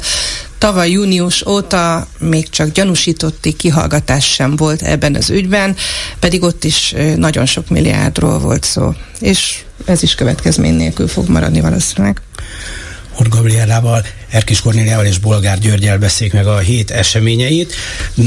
Na de hát azért van, amikor rögtön működik az ügyészség. Orbán Viktor lánya és veje, ugye? Tehát a lánya férje. Földeket vettek, szőlőket vettek, Tokajon, Törkön, ami világörökség rész és a többi, és hát mielőtt megvették volna, íziben törölték az állam elővásárlási jogát a telekkönyvekből. Az ügyészség a rendőrségnek továbbította, és ott egy nagyon merész rendőr azt mondta, hogy természetesen. Kérem szépen, nincs itt semmi látnivaló, haladjunk tovább. És ezt írásba is adta. Minden rendben van. Egyébként lehet, hogy rendben van. De itt volt gyors eljárás, és meg is szüntették. Igen, ez érdekes, hogy bizonyos ügyekben van. A, azt teszi nehézi a tisztánlátást, hogy nem kapunk válaszokat. Ugye megint, amikor itt találkoztunk a műsor előtt, beszélgettünk arról, hogy ki kap és ki nem kap meghívót a kormányzati sajtótájékoztatókra, ki kap választ, és hogy jó lenne tisztán látni, jó lenne, ha kérdéseinkre válaszokat kaphatnánk. Akkor tisztán látnánk ezt az ügyet is nyilván. De ha kapnál meghívót, akkor az is egy következő kérdés, hogy valóban megtudnál-e ott valamit, vagy csak a bullshit generátort élesítenék be neked? Hát ehhez összefogás kellene, mert sokakkal beszélgettünk arról, hogy például megtörténhetne az, ami külföldön már előfordult, hogy a, ha egy újságíró kérdésére nem válaszol egy, egy állami tisztviselő, akkor a többi újságíró ugyanazt a kérdést felteszi, addig még nem kap választ. Hát. Elárulom neked, hogy ennél Magyarországon is volt példa nagyon régen, amikor Horn Gyula volt a miniszterelnök, és minden hónapban tartott egy sajtótájékoztatót, és akkor az első sorba ültek az országos napilapok munkatársai, ugye ismertük egymást, és akkor ezt megszerveztük, hogy így történjen, és a harmadik, negyediknél a miniszterelnöknek föltűnt, és akkor a hátsó sorból felszólított végül egy, nem tudom, ilyen bulvárlapos, megkérdezte, és a miniszterelnök úrnak mi a kedvenc étele kérdéssel kimentette a, a sebesen a, a miniszterelnököt, de három-négyig működött a dolog. Tehát ezt volt már ilyen. Látod, látod? Nagy idők, nagy tanúi vagyunk. Igen, hadd ragadjam meg egyébként az alkalmat, hogy megköszönjem Csernyánszky Juditnak, aki ennek a műsornak is kiváló szerkesztője, azt, hogy ugye volt szó arról, hogy mehetünk-e kormányzati sajtótájékoztatókra, hogy nem mehetünk be, hát a Magyar Hang sem mehet be a kormányinfóra egy ideje, és úgyhogy a Szabad Európával is előfordult, hogy nem mehetett be, és a Csernyánszky Judit erre úgy reagált legutóbb, mikor ő újságíróként oda ment, hogy azt mondta, hogy jó, hát ha ők nem mehetnek be, akkor én sem megyek be. Ami azt gondolom, hogy nagyon vagány akció volt, és ilyen autonóm, és nekem nagyon tetszett, úgyhogy köszönöm neki ezúton is, és, és a Klubrádiónak pedig minden mást is, amit eddig a Magyar Hang szerkesztőségének a közösség értett, mert azért szerintem ezt néha meg, meg érdemes említeni, hogy, hogy sokszor, sokszor volt szolidáris a Klubrádió. És hát, ha egy Csernyánszkit csinál nyarat. Igen, és ki tudja, hogy, ki tudja, hogy egy ilyen egyéni akció egyébként milyen folyamatokat indítás, sose lehet tudni. Néha egészen kis dolgokon múlnak. Uh, Oké, okay, szerintem ez így rendben van. Ezzel az Orbán sajtóértekezlettel egy évben egyszer ugye az a dilemma vetődik föl a független vagy ellenzéki beállítottságú sajtó számára is, hogy hát végre meg lehet kérdezni a miniszterelnököt, mert nem megy el az er té el-be, nem megy el a Klubrádióba, nem megy el a Magyar Hanghoz, nem megy el a Szabad Európához, Népszavához, stb. És akkor, hát ő el is mondta, hogy miért néhány évvel ezelőtt, hogy hát nem, nem szerettem én ezt a bika viadalt, hogy itt um, állandóan ellenséges kérdésekkel bögdösnek, elmondom, amit szeretnék, ha értelmesen kérdezik, azt megmondom, de hogy itt egy ilyen fajta harc alakuljon ki, hát abban én nem veszek részt, arra nem pocsékolom az időmet. De mégis néha van esély arra, hogy visszakérdezzenek kétszer-háromszor, és néha a miniszterelnökből kibukik valami olyan, amit talán nem gondolt volna először, hogy ezt érdemes kimondani, és van egyfajta leleplező hangulata az egésznek, de... Na, szóval azt mondom, na, hogy na, azért, elvileg van valami értelme, sőt néha mintha gyakorlatilag is volna. De azért azt vegyük észre, hogy ez pont olyan, mint amikor Vladimir Putyin egy évben egyszer összegyűjti az orosz újságírókat, néha még külföldieket is beenged oda, és órákon keresztül válaszol a kérdésekre. Hát igen, leereszkedünk hozzánk a vezér, most bárki kérdezhet, nem fogják azonnal elvinni Szibériába, tudja is egyébként, hogy mit kell kérdezni, és Orbán Viktor is ezt csinálja. Nem ez a normális európai demokratikus módszer. Tehát eleve ezt kellene kikérnie magának a független sajtónak, hogy rendben van, köszönjük, hogy itt tetszik lenni, és egyébként mi meg akkor jövünk el, hogyha évközben is néha tetszik valakinek nyilatkozni a nem szolgasajtóból is. De se ez nem történik meg, se az az egyszerű kiállás, hogyha titeket nem engednek be, akkor mi sem megyünk. Ami pedig nem rajta múlik, hanem rajtunk. Hát igen. Tehát, hogy annak nem tehetünk, ezért nem tehetünk szemrehányást a hatalomnak, hogy a újságírók szolidaritása sem működik, hát ahogy látjuk, hogy a tanároké, vagy az egészségügyi dolgozóké. De egyébként a négy négy négy egyik újságírója is felhozta ezt, hogy a Magyar Hangot nem engedik be, illetve bennünket volt már, hogy beengedtek, de aztán volt, hogy megint nem. És hogy ő... is volt, hogy beengedtek, igen, aztán igen, igen, nem. Igen. De hogy, hogy tehát a négy négy négy részéről is volt egy, egy ilyen gesztus, és ez nagyon jó, hogy a Judit is a, és a négy négy négy újságírója is felhívta erre a figyelmet, úgyhogy valóban az összefogás segíthet ezen. Van szuverenitás védelmi hatóság, van vezetője is. Uh, Lánci Tamás, aki állítólag kinevezésekor életművét letörölte a Facebookról, pedig hát elég komoly életművet szedett ott össze. Azt mondta Orbán, Orbán Balázsnak hívják a miniszterelnök politikai igazgatóját, egy nagyon vicces stand-upos csávó lett az utóbbi időben, hogy Lánci tulajdonképpen a szuverenitás védelmi ombudsman, aki a szuverenitásunkat védi, a szuverenitásunk záloga. Hát szerintem ez remek szöveg. Hát igen, ennél jobbat ki sem lehetne találni, igen. Mindenki várja még, hogy mi fog történni, kicsit aggasztó is természetesen, hogy ezzel a kinevezéssel megindul a működés ennek a hatóságnak. Többen bizonytalanul látják, vagy látjuk azt, hogy akár mi jöhet ezután, reméljük, hogy nem lesznek komoly nehézségek, de nagyon komoly akadályokat állíthat ez szerintem az újságírói munka elé is. Az biztos, hogy ebben a törvényben minden benne van, ami rosszat az ember el tud képzelni. Nincsenek szigorúan korlátozva, hogy mikor, milyen feltételek mellett hogyan kérhetik le az összes adatodat, hogyan rendelhetnek el kvázi házkutatást, vehetik el az laptopodat, telefonodat, és így tovább.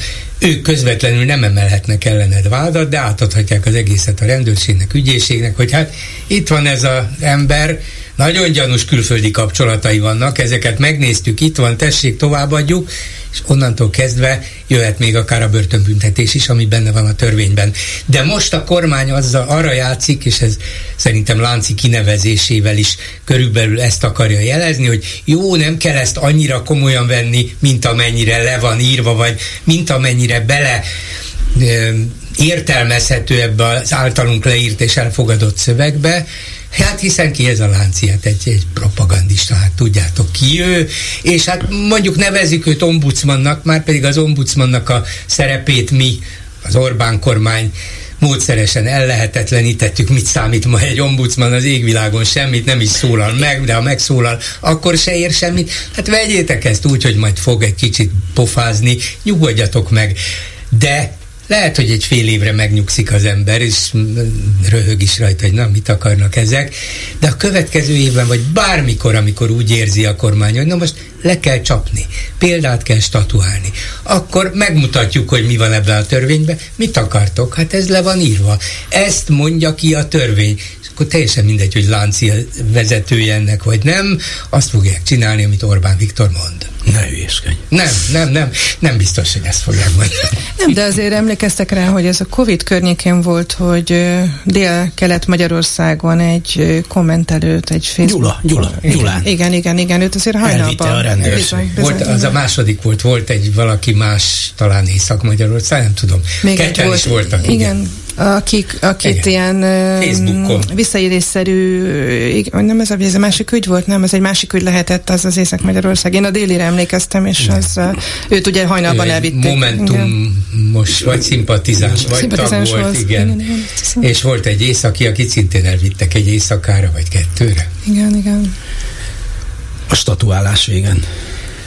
Na, de látod, ez még szuverenitás védelmi, nem tudom én micsoda sekelés. Ha jól emlékszem, egyébként vádemelés az nem lett nem, ezekből, nem, nem, nem. És ennek valószínűleg az is volt az oka, hogy a jogszabály az olyan mértékben, ö, olyan mértékben volt ö, nehezen értelmezhető és félreértelmezhető, és, ö, és olyan nehezen lehetett volna gyakorlatban alkalmazni, hogy én őszintén meglepődtem volna, hogyha ez alapján, a, a jogszabály alapján bármilyen ö, eljárás is ö, lefolyt volna. Hát elég az, hogy időnként elvisznek egy-egy embert, ez meg már lehet fegyelmezőre, aztán utána azt mondjuk, hogy jó, bocsánat, tévedtünk, haza lehet menni. Hát ami még ennél is ijesztőbb, és kicsit mégis kapcsolódik ez a, a bejelentővédelmi törvénnyel kapcsolatos aggály, kollégám is ír erről, illetve a Transparency is többször felszólalt, ugye, hogy nem vonatkozik az újságírók forrásaira a bejelentővédelmi törvénynek az a része, ami a bejelentőket védi, ami gondolom nálatuk is a szerkesztőségben sok bejelentés érkezik, tehát nagyban számítunk a bejelentőkre, névtelen bejelentőkre, vagy olyan bejelentőkre, akiknek mi tudjuk a nevét, de ők nem akar E, nyilvánosságra hozni, úgyhogy ez is egy nagy kérdés a, a közeljövőben, hogy ez, ezzel mi fog történni. Tehát ha Amerikában korábban van ez a törvény, akkor Nixon még mindig elnök, ha jól értem. Mert akkor nem lehet. Mindig felhozzák Amerikát is, hogy ott is van egy ugyanilyen kvázi szuverenitásvédelmi törvény. Nem hagyják, hogy külföldiek beavatkozzanak az amerikai politikai életbe. Persze, szabályozzák is, és azt mondják, hogy külföldi lobby tevékenységet csak bejelentve, az összes feltételt nyilvánosságra hozva, vagy közzétéve, vagy bejelentve lehet folytatni. És hát ezt nyilván ellenőrzik is, és nagyon jól tudjuk, hogy a világ első számú hatalmát nagyon sok helyről próbálják meg így vagy úgy befolyásolni, ők megpróbálják védeni magukat. De az nem arról szól, hogy bárkit el lehet vinni azért, mert mondjuk civil tevékenységet, vagy jogvédő tevékenységet végez, és külföldről is támogatják. Hát már miért ne lehetne külföldről támogatni? Az, hogy valaki mondjuk az orosz titkosszolgálat nevében küld pénzeket valahova, az egy másik kérdés, és arra is föl kell készülni, akár Magyarországon is teszem hozzá. De ez nem ugyanaz, mint ami ebben a szuverenitásvédelmi törvényben van. Megjegyzem, Magyarország, vagy az Orbáni Magyarország előszeretettel próbál beavatkozni a kor- környékbeli országok belügyeibe, választásügyeibe, Szlovéniától, Szlovákián át, Lengyelországban, de Amerikában is elég szép állami közpénzeket költenek el mindenféle lobby tevékenységre. Azt, hogy filmfesztivált találnak ki a kurzusfilmeknek, amelyeket utána ezek rögtön meg is nyernek, az szerintem már inkább csak a vicc részéhez tartozik a dolognak. Tehát, hogy tudják, hogy miről beszélnek, hiszen csinálják. Aláírásgyűjtésbe kezdett egy finn kereszténydemokrata európai parlamenti képviselő, hogy az uniós kormányok vonják meg a szavazati jogot Magyarországtól a döntéshozó Európai Tanácsban. És hát még sorolhatnánk mindazokat az aggodalmakat, amelyek Magyarország európai intézményekben való részvételével kapcsolatban rendszeresen előkerülnek. Szóval neki is támadtak azonnal, hogy ez a senkiházi, ez a rongyember, körülbelül ilyen Orbán Balázs és társai ilyeneket mondtak erre a finn néppárti, tehát jobboldali konzervatív képviselőre, de hát tudjuk, hogy azok is már baloldaliak, mindenki, aki nem Fidesz, és nem a Fidesz szélső jobboldali barátaihoz tartozik, az már baloldali. Legyen az liberális, legyen az konzervatív, azok baloldaliak. Na, ez a rongyember ezt találta ki. Nem lesz sikere nyilvánvalóan, mert bár kézenfekvő volna a megoldás, hogyha Orbán állandóan megnehezíti a közös uniós lépéseket, akkor valamilyen módon, miután szembeszegül és megsérti az uniós alapszabályokat, értékeket, el kéne venni tőle szavazati jogot, erre van lehetőség elvileg, gyakorlatilag már hosszú évek óta nem alkalmazza ezt az unió, most se fogja. De azért éppen ez az újabb példa, a bizonyság arra, hogy, hogy Orbán rájött arra, és hát a politikai ügyessége ebben is megnyilvánul, hogy kis ország vagyunk, jelentéktelenek vagyunk, kilenc egész öt milliósak vagyunk, a gé dé pé-nk csak a nem tudom én, egy vagy másfél százaléka az uniónak, egy. De fogva tarthatjuk az egész Európai Uniót. Tuszként fogva tarthatjuk. Lehet, hogy mi vagyunk a gyengébek, Orbán ezt mindig el is ismeri a nyilvánság előtt. De Tuszként fogva lehet tartani az erőseket? Igen. És ő rájött arra, hogy nincs büntetés. Elvileg van, szavakban van, politikai támadásokban van, de az is csak őt erősíti, hiszen mutatja, hogy milyen erős. Hát hiába vannak ezek a nagyfiúk, akik őt állandóan szapulják. Én még mindig itt vagyok, azok meg egymás után buknak meg, vesztik el a választásokat, kik ők, menekülnek, elvesztik, gyengék, én vagyok az egyetlen erős, és meg tudom akadályozni. Igen, meg is tudja akadályozni a közös fellépés sok tekintetben, hogy ez azért van-e, mert az Unió éppen születésétől fogva és sajnos tartalmilag, jogszabályilag gyenge? Az az egyik kérdés. A másik, hogy képes-e, akar-e, tud-e erősebb lenni, és szorosabb együttműködést kialakítva egységesen fellépni. Orbán ezt meg akarja akadályozni, és még az is lehet, hogy neki lesz vele sikere. Hát, hogy az Európai Unió ezt, intézményei ezt hagyják, akkor sajnos azt kell mondanom, hogy megérdemeljük. Hát most azt lehetett hallani, hogy a, az Ukrajnának adandó támogatás kapcsán is ugye egy ilyen nagyon újszerű ötlet merült fel magyar részről, hogy évente legyen egy egyeztetés, vagy ellenőrzés arról, hogy akkor most hogyan tovább, és ezt is lehetetlennek, az első pillanatokban lehetetlen ötletnek minősítették, és aztán később már megjelentek azok a hangok úgy, hogy mégis lehet, hogy valamilyen módot fognak erre találni. Tehát ez is bizonyítja, ez az eset is, hogy, hogy valóban igazad van, tényleg nagyon sok esetben mégiscsak hajlítják hozzá ennek a kicsi országnak az akaratához a, a, a lehetőségeket. Hát kérdés, hogy ez meddig tartható, ugye ezt nagyon sokan elmondták már előttem nálam hozzá, hozzáértőbb emberek is, hogy azért ez egy óriási kockázatokkal járó külpolitikai irányvonal, amit Orbán Viktor képvisel, és egy rendkívül kitett, és mint mondtátok, nem túl nagy méretű, és gazdaságilag rendkívül kitett országnak a miniszterelnökeként teszi ezt, Tehát azt gondolom, hogy, hogy ennek van kockázata, és, és ki tudja, hogy meddig tartatom. Most még persze úgy tűnik, hogy igen, de nagyon sok, sok mindent látunk a történelemben, ami sokáig tarthatónak tűnt, és aztán egyszer csak hirtelen nem, nem volt tartható. Az egy nagyon érdekes kérdés, hogy, hogy változhat ez a, ez a külpolitika az elkövetkezendő években. Nyilván sok választás is áll előttünk kétezer-huszonnégyben Európában és a világban. Ennek lehet hatása, de, de azért azt szeretném aláhúzni, hogy ez természetesnek tűnik most számunkra, és a miniszterelnök valóban nagyon meggyőzően tudja azt mondani, hogy igen, én képes vagyok rá, és a saját elképzeléseimhez hajlítom a teljes uniós döntéshozatalt, de mindig ott van az a kérdés, hogy meddig, tehát igen, igen csak ingatag lábakon áll szerintem ez a, az elképzelés. Hát azért tizenhárom és fél éve csinálja. Azt mondom, hogy a annyira ingatag... csak egy pillanat. De, de, de a mi életünkben nem. És hát ő még tizenötig akarja csinálni, ezt kimondta. Úgyhogy... Hát mit akar tizenötig csinálni? Hát miniszterelnök szeretem. Igen, igen. Tavaly, azon a bizonyos tavalyi nemzetközi sajtóértekezleten mondta, hogy hát tizenhat évig voltam ellenzékben, tizenhat évig kicsivel többet kormányon, mondjuk tizenhétig mondta akkor. Hát az pozitív szaldó csak egy év. Majd én kivárnám azt a tizenhatot, hogy tizenhat pluszban legyen az ő kormányzása, az most tizenöt év, úgyhogy kalkuláljuk be ezt a tizenötöt.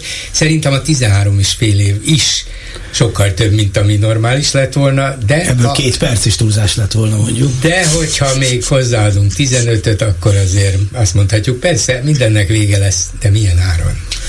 Hát azért ugye vannak gondok, azt mutatja, hogy a szövetségesének, vagy sokáig szövetségesének gondolt Meloni olasz miniszterelnök, és most már az Ukrajna ügyében tett kakadékoskodását túlzásnak ítélte állítólag meg. Pedig hát az úgy tűnt egy darabig, hogy mint egy rendes posztfasiszta jó szövetségese lehetne Orbánnak. Mindjárt őt is beteszi a baloldali fiókba, már nem sok van hátra szerintem nem addig. Le, nem lennék a helyébe. Hát nyilván Orbán is tudja, hogy vannak olyan szövetségesei, mint például Meloni, akik azért nem egy egyben az ő tenyeréből fognak enni. Hát Olaszország mégiscsak egy hatvan milliós európai nagyhatalom. Azt már csak önér, sima önérzetből nem fogadhatja el egy olasz miniszterelnök, hogy Orbán Viktor diktáljon neki. Adott esetben különböző ügyekben szövetségre léphetnek, pláne amikor ellenzékben volt, akkor a legbájosabb és legmosolygósabb arcát mutatta, na de nehogy már a nyúl vigye a puskát, mondja Giorgia Meloni, és ez valószínűleg így is van, de Orbán ehhez is tud alkalmazkodni, és lesznek neki újabb és újabb szövetségesei a nyári európai parlamenti választás után, ez a Le Pen biztos meg fog erősödni, és a Wilders barátja. Lehet, hogy addigra már holland miniszterelnök lesz, úgyhogy mondom, cél, célozzuk meg ezt, ő már megcélozta, de célozzuk meg, hogy magunkat elrettentsük ezt a következő tizenöt évet.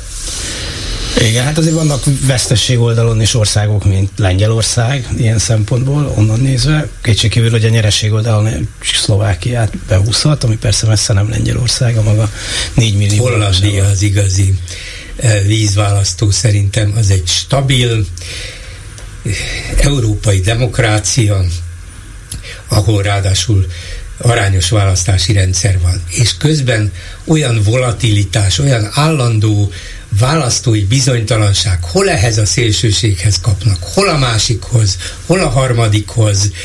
Azért, ha Hollandiában megnyerhette a választást ez a Wilders, igazán idegen ellenes és Európa ellenes retorikával és programmal, és nincs egyedül a holland parlamentben ezzel, akkor azt szerintem arra figyelmeztet, és a németek, az osztrákok a következő veszélyes példa, hogy jöhet a szélső jobboldali nacionalizmus Európába.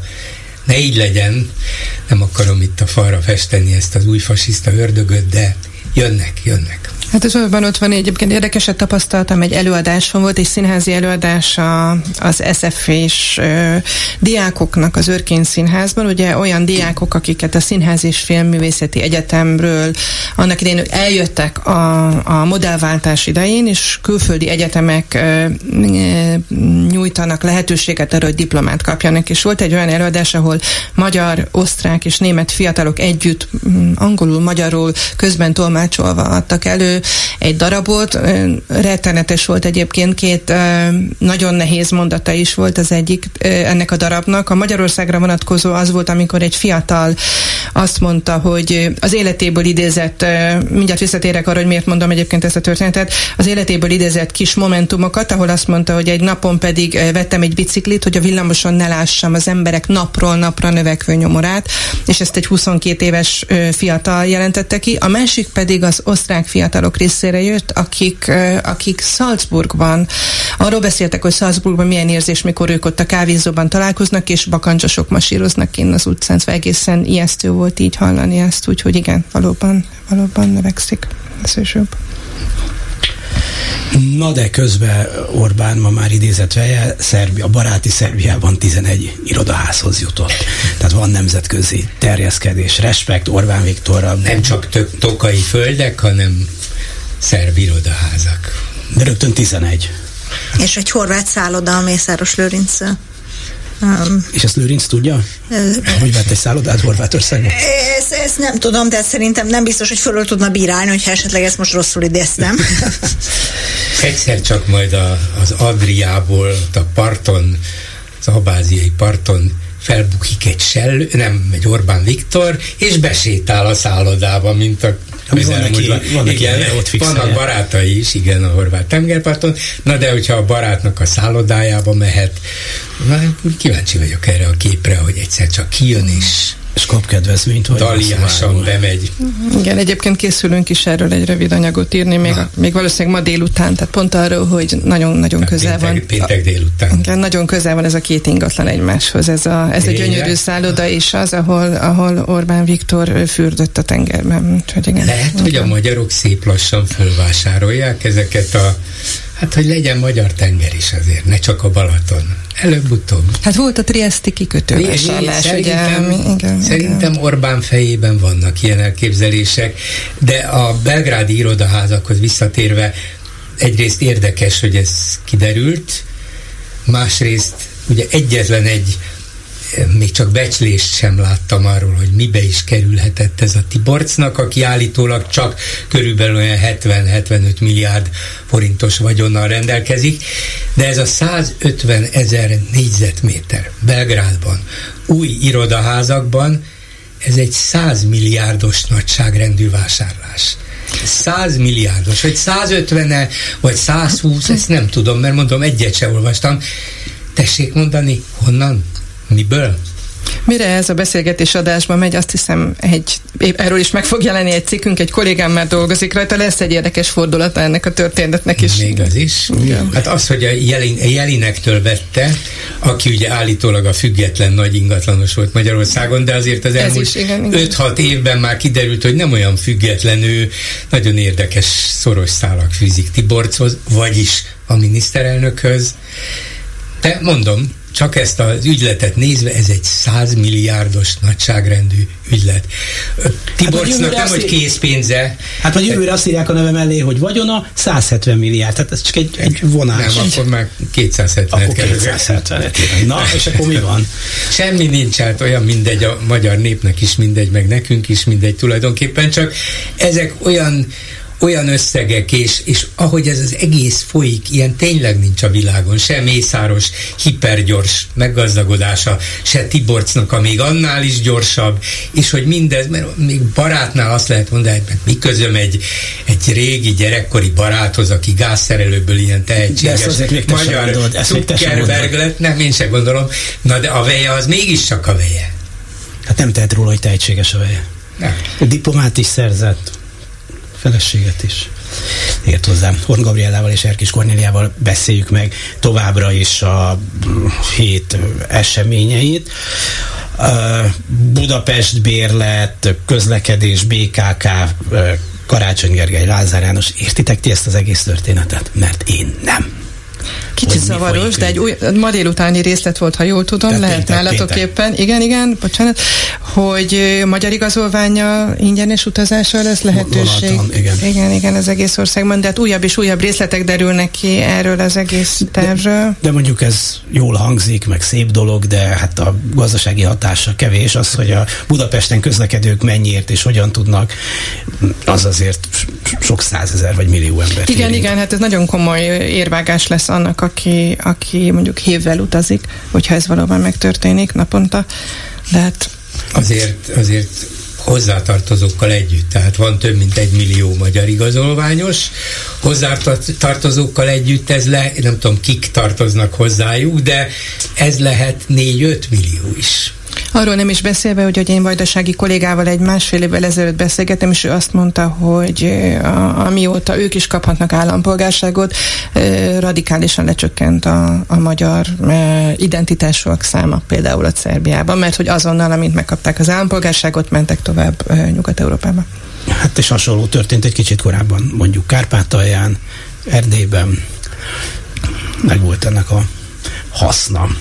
Igen, hát ezt én is épp inkább egy szimbolikus gesztusnak gondolom, tehát hogy nyilvánvalóban az ezer a szókirattal rendelkezők szám az magas lehet, de kérdés, ők mennyit akarnak Magyarországon vonatozni. Um, tehát, hát a sok idejük van, nyugodtan vonatozhatnak. Tehát azt gondolom, hogy a, a, inkább a bé ká vé bérlettel és a, és a, a MÁV-hév használattal kapcsolatos dolgok azok, amik valóban majd um, érzékeltől jelentkeznek valamilyen formában az utazóközönség uh, életében is, és, uh, és én kicsit furcsának tartom azt, hogy, uh, hogy a főpolgármester mondjuk nem, egy, uh, nem állt bele egy ilyen harcosan ebbe az egészbe, hanem inkább arról beszél, azt hiszem, hogy biztos, hogy nem pontosan idézem, de hogy, hogy valamilyen meghegyezés uh, várható.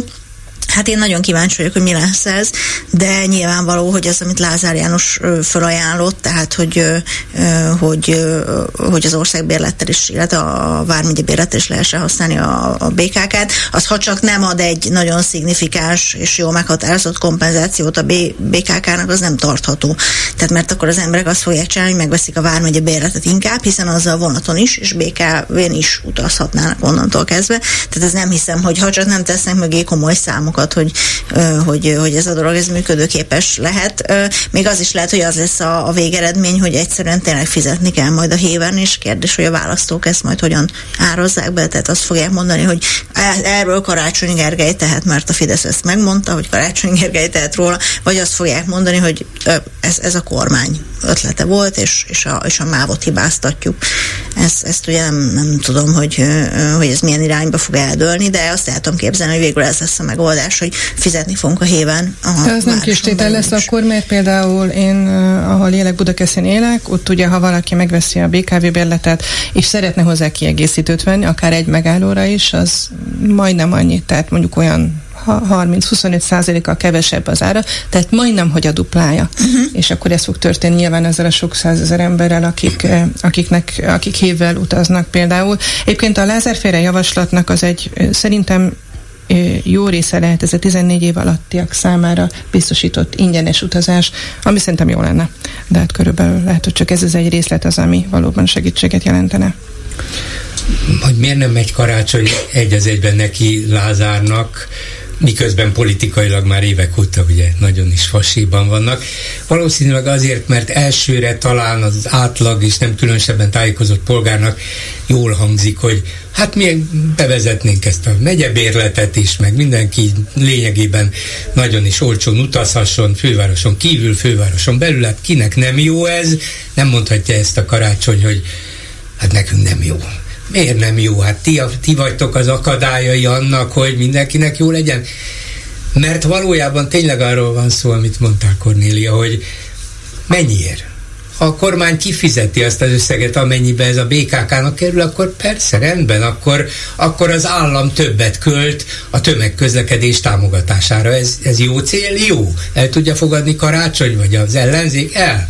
Ha a kormány is ezt akarja, nem úgy nézett ki az elmúlt években, hogy ezt akarja, de ha ezt akarja, ám legyen, csak akkor a mi költségeinket is térítse meg. Tehát ha van valami esély arra, hogy részben propaganda és annak a manipulálása révén, ki tudja ki mit fog mondani a következő hetekben, március elsejéig meg lehet abban egyezni, hogy jó, legyen így, ti fizettek nekünk ennyit, és akkor menjen tovább a dolog, akkor azt mondom, hogy Karácsony megmutatta a jó szándékát, ez látszott a budapestiek előtt is, ha végül mégse így lesz, akkor ez azért van, mert a kormány végül is elővette a, a vajszögekkel ki cifrázott bakkancsát, és rátaposott Budapestre, meg a főpolgármester. Egyébként nyilvánvalóan ez az alapvető cél, hogy valamilyen módon sarokba szorítsák Karácsonyt, és rá, rá bizonyíthassák, hogy hát még a budapestieket se tudja megvédeni, nem az ő érdekeiket képviseli. Látjátok, hova jutottatok? Lehet, hogy ezért kellene harcosabban megszólalni, amit Kornélia mondott, de hát egyébként azt hallottuk, hogy nem is kell Budapest tömegközlekedésére annyit költeni, mert most Debrecenre kell költeni, mert az lesz az, új, az, az ország új fővárosa. Második. Második új nem fővárosa. Nem tudom, hogy hány főváros van egy országban, de a második. Hallottam előtt, hogy áthelyeznek fővárost. Hát volt már országgyűlés Debrecenben is. Például, igen, meg, meg, meg Leningrád helyett Moszkva, vagy hogy hívták, Szentpétervár helyett. Valami közelnek az egésznek, bár nyilván ezt, ezt azért a, a miniszterelnök és Rogán legalább annyira kitalálta, mint Lázár, sőt lehet, hogy ők találták ki, és Lázárra kiosztották. Ha belebuksz, akkor belebuktál, ha sikerül, akkor jóval megsimogatunk, de valami köze kell, hogy legyen ennek az egésznek ahhoz, hogy Lázár bejelentette, hogy ő nem indul a legközelebbi választáson egyéni képviselőjelöltként. Az lehet, hogy listán igen, és majd a miniszterelnökkel is együtt fog dolgozni, hogy milyen formában, azt nem tudom. Én úgy érzem, hogy az ő politikai pozíciója, hát legalábbis erőteljes rángatásoknak van kitéve, és ennek egy része ez is.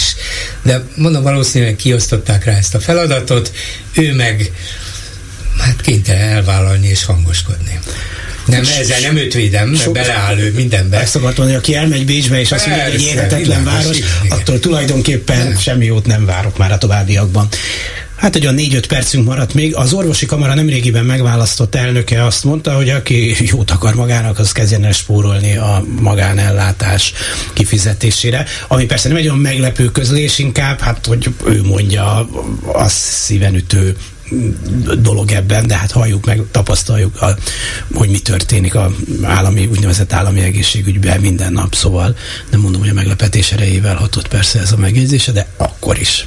Hát meg azért sajnos ez a Ez a realitásokat nem teljes mértékben figyelembe vevő megjegyzés volt, mert ö, számtalan olyan polgára van Magyarországon, akik nem tudnak sajnos erre a célra takarékoskodni, és semmilyen célra nem tudnak. Ö... Azt mondta, hogy aki megteheti, az kezdjen el. Takarékoskodni, hát igen, egy is szűk, szűk, réteg, szűk réteg sajnos szerintem az, aki ezt megengedheti magának, és másoknak pedig az a kérdés, például most egy internetes fórumon futottam ebbe bele nemrég, hogy, hogy egy tízezer forintos magánorvosi vizsgálat, vagy tizenötezer forintos még belefér, de egy huszonötezer forintos már nem. És valószínűleg tizenötezer vizsgálat nincs. Igen, de hogy lassan, lassan, lassan már nincsen, egy, de egyébként körülbelül egy fogászati ellenőrzés az... az harminc-negyven ezer forint. Az... Um, hát én múltkor, most múltkor voltam, és röntgennel együtt volt tizenötezer forint. Nem csinált semmit, mert semmi problémát nem talált, csak mondom, hogy igen, tehát körülbelül ezt lehet kapni tizenötezer forintért ma a magánegészségügyben, de, de teljesen mindegy, lényeg, hogy a tízezer forintos különbség az, az neki már nem, ja, nem fért bele, és, és akkor sem fért bele, hogyha az, az állami ellátásban három hónapra kapott időpontot, és nagyon fáj neki, és, és azért ez egy borzasztó uh, borzasztó dolog mindenképpen, hogy, hogy ebben kell gondolkodni annak is, aki nem tud. Igen, beszéltünk ebben a műsorban korábban Mihályi Péterrel erről, aki azt mondta, hogy amíg nem látják be a döntéshozók, hogy az egész biztosítási rendszert végig kell újra gondolni, és kell egy magánbiztosítós lába is mondjuk, addig nincs esély. Csak ez, ez hát, aki van. Megteheti, az fizet, hát a többiek meg annyit érnek, amennyiük nincs. Igen, erről van. Beszéltünk a Transparency International uh, vezetőjével, uh, amikor nálunk volt, beszélgettünk egy podcastban, pont erről, hogy szürke zónának számít uh, korrupciós szempontból is a mai napig az egészségügy, és másrészt viszont az orvosi kamara elnökének valószínűleg nagyon reális, a valósághű volt ez a kijelentése, hiszen naponta tapasztaljuk. Nekem a legfrissebb élményem egy nyugdíjas pedagógus, egy tanárnővel, egy énektanárnővel, kórusvezető tanárnővel beszélgettem, aki, akinek egy budapesti kórházban azt mondták, hogy kétezer-huszonöt március augusztusára kap a másik térdem megműtésére időpontot. Akkor az orvos kiment a, a rendelő vagy a, a teremből, akkor az asszisztens megpróbálta a tanárnő megkérdezni, hogy van-e más módja úgymond privátban elintézni. Megkérdezte ezt az orvostól, két és fél millió forint lett volna ez az összeg, és amire a tanárnő azt mondta, hogy jó, hát ezt, azt ő nem, tehát egy nyugdíjas tanár ezt nem tudja megfizetni, és akkor aztán átgondolták valahogy, valószínű az asszisztens jó indulatán múlott, hogy mégis kapott márciusra időpontot, de hogy, de hogy szóval ez egy valós, a tapasztalatom megerősíti ez a kijelentés, hogy igen, én is szeretnék takarékoskodni az egészségügyi ellátásomra. Hát igen, miközben ugye folyamatosan szűkül az állami ellátás, hogy mondod, hogy milyen időpontot adnak, hogy már a, a részegen balesetet szenvedőket se látják a János kórházban, de ez egyébként egyáltalán nem vicces.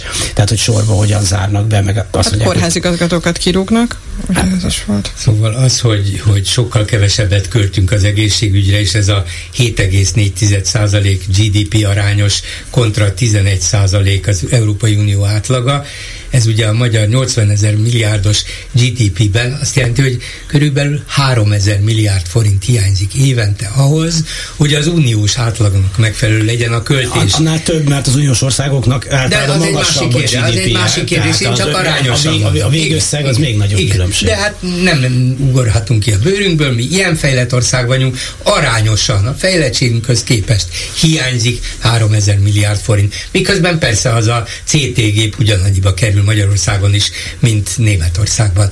De csak azt akarom mondani, hogy ahhoz képest, hogy ez az alapprobléma, ahhoz képest, amit el lehet rontani, azt el is rontják.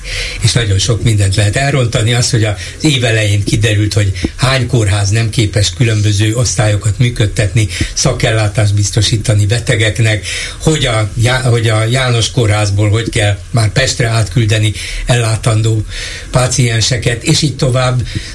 Miért? Mert hirtelen kiderült, hogy ugye majd mi rendet csinálunk, és ezt a magánegészségügyet valahogy lecsapjuk, egyfelől, másfelől meg ugye azt próbálják erősíteni, és csinálták is az elmúlt években.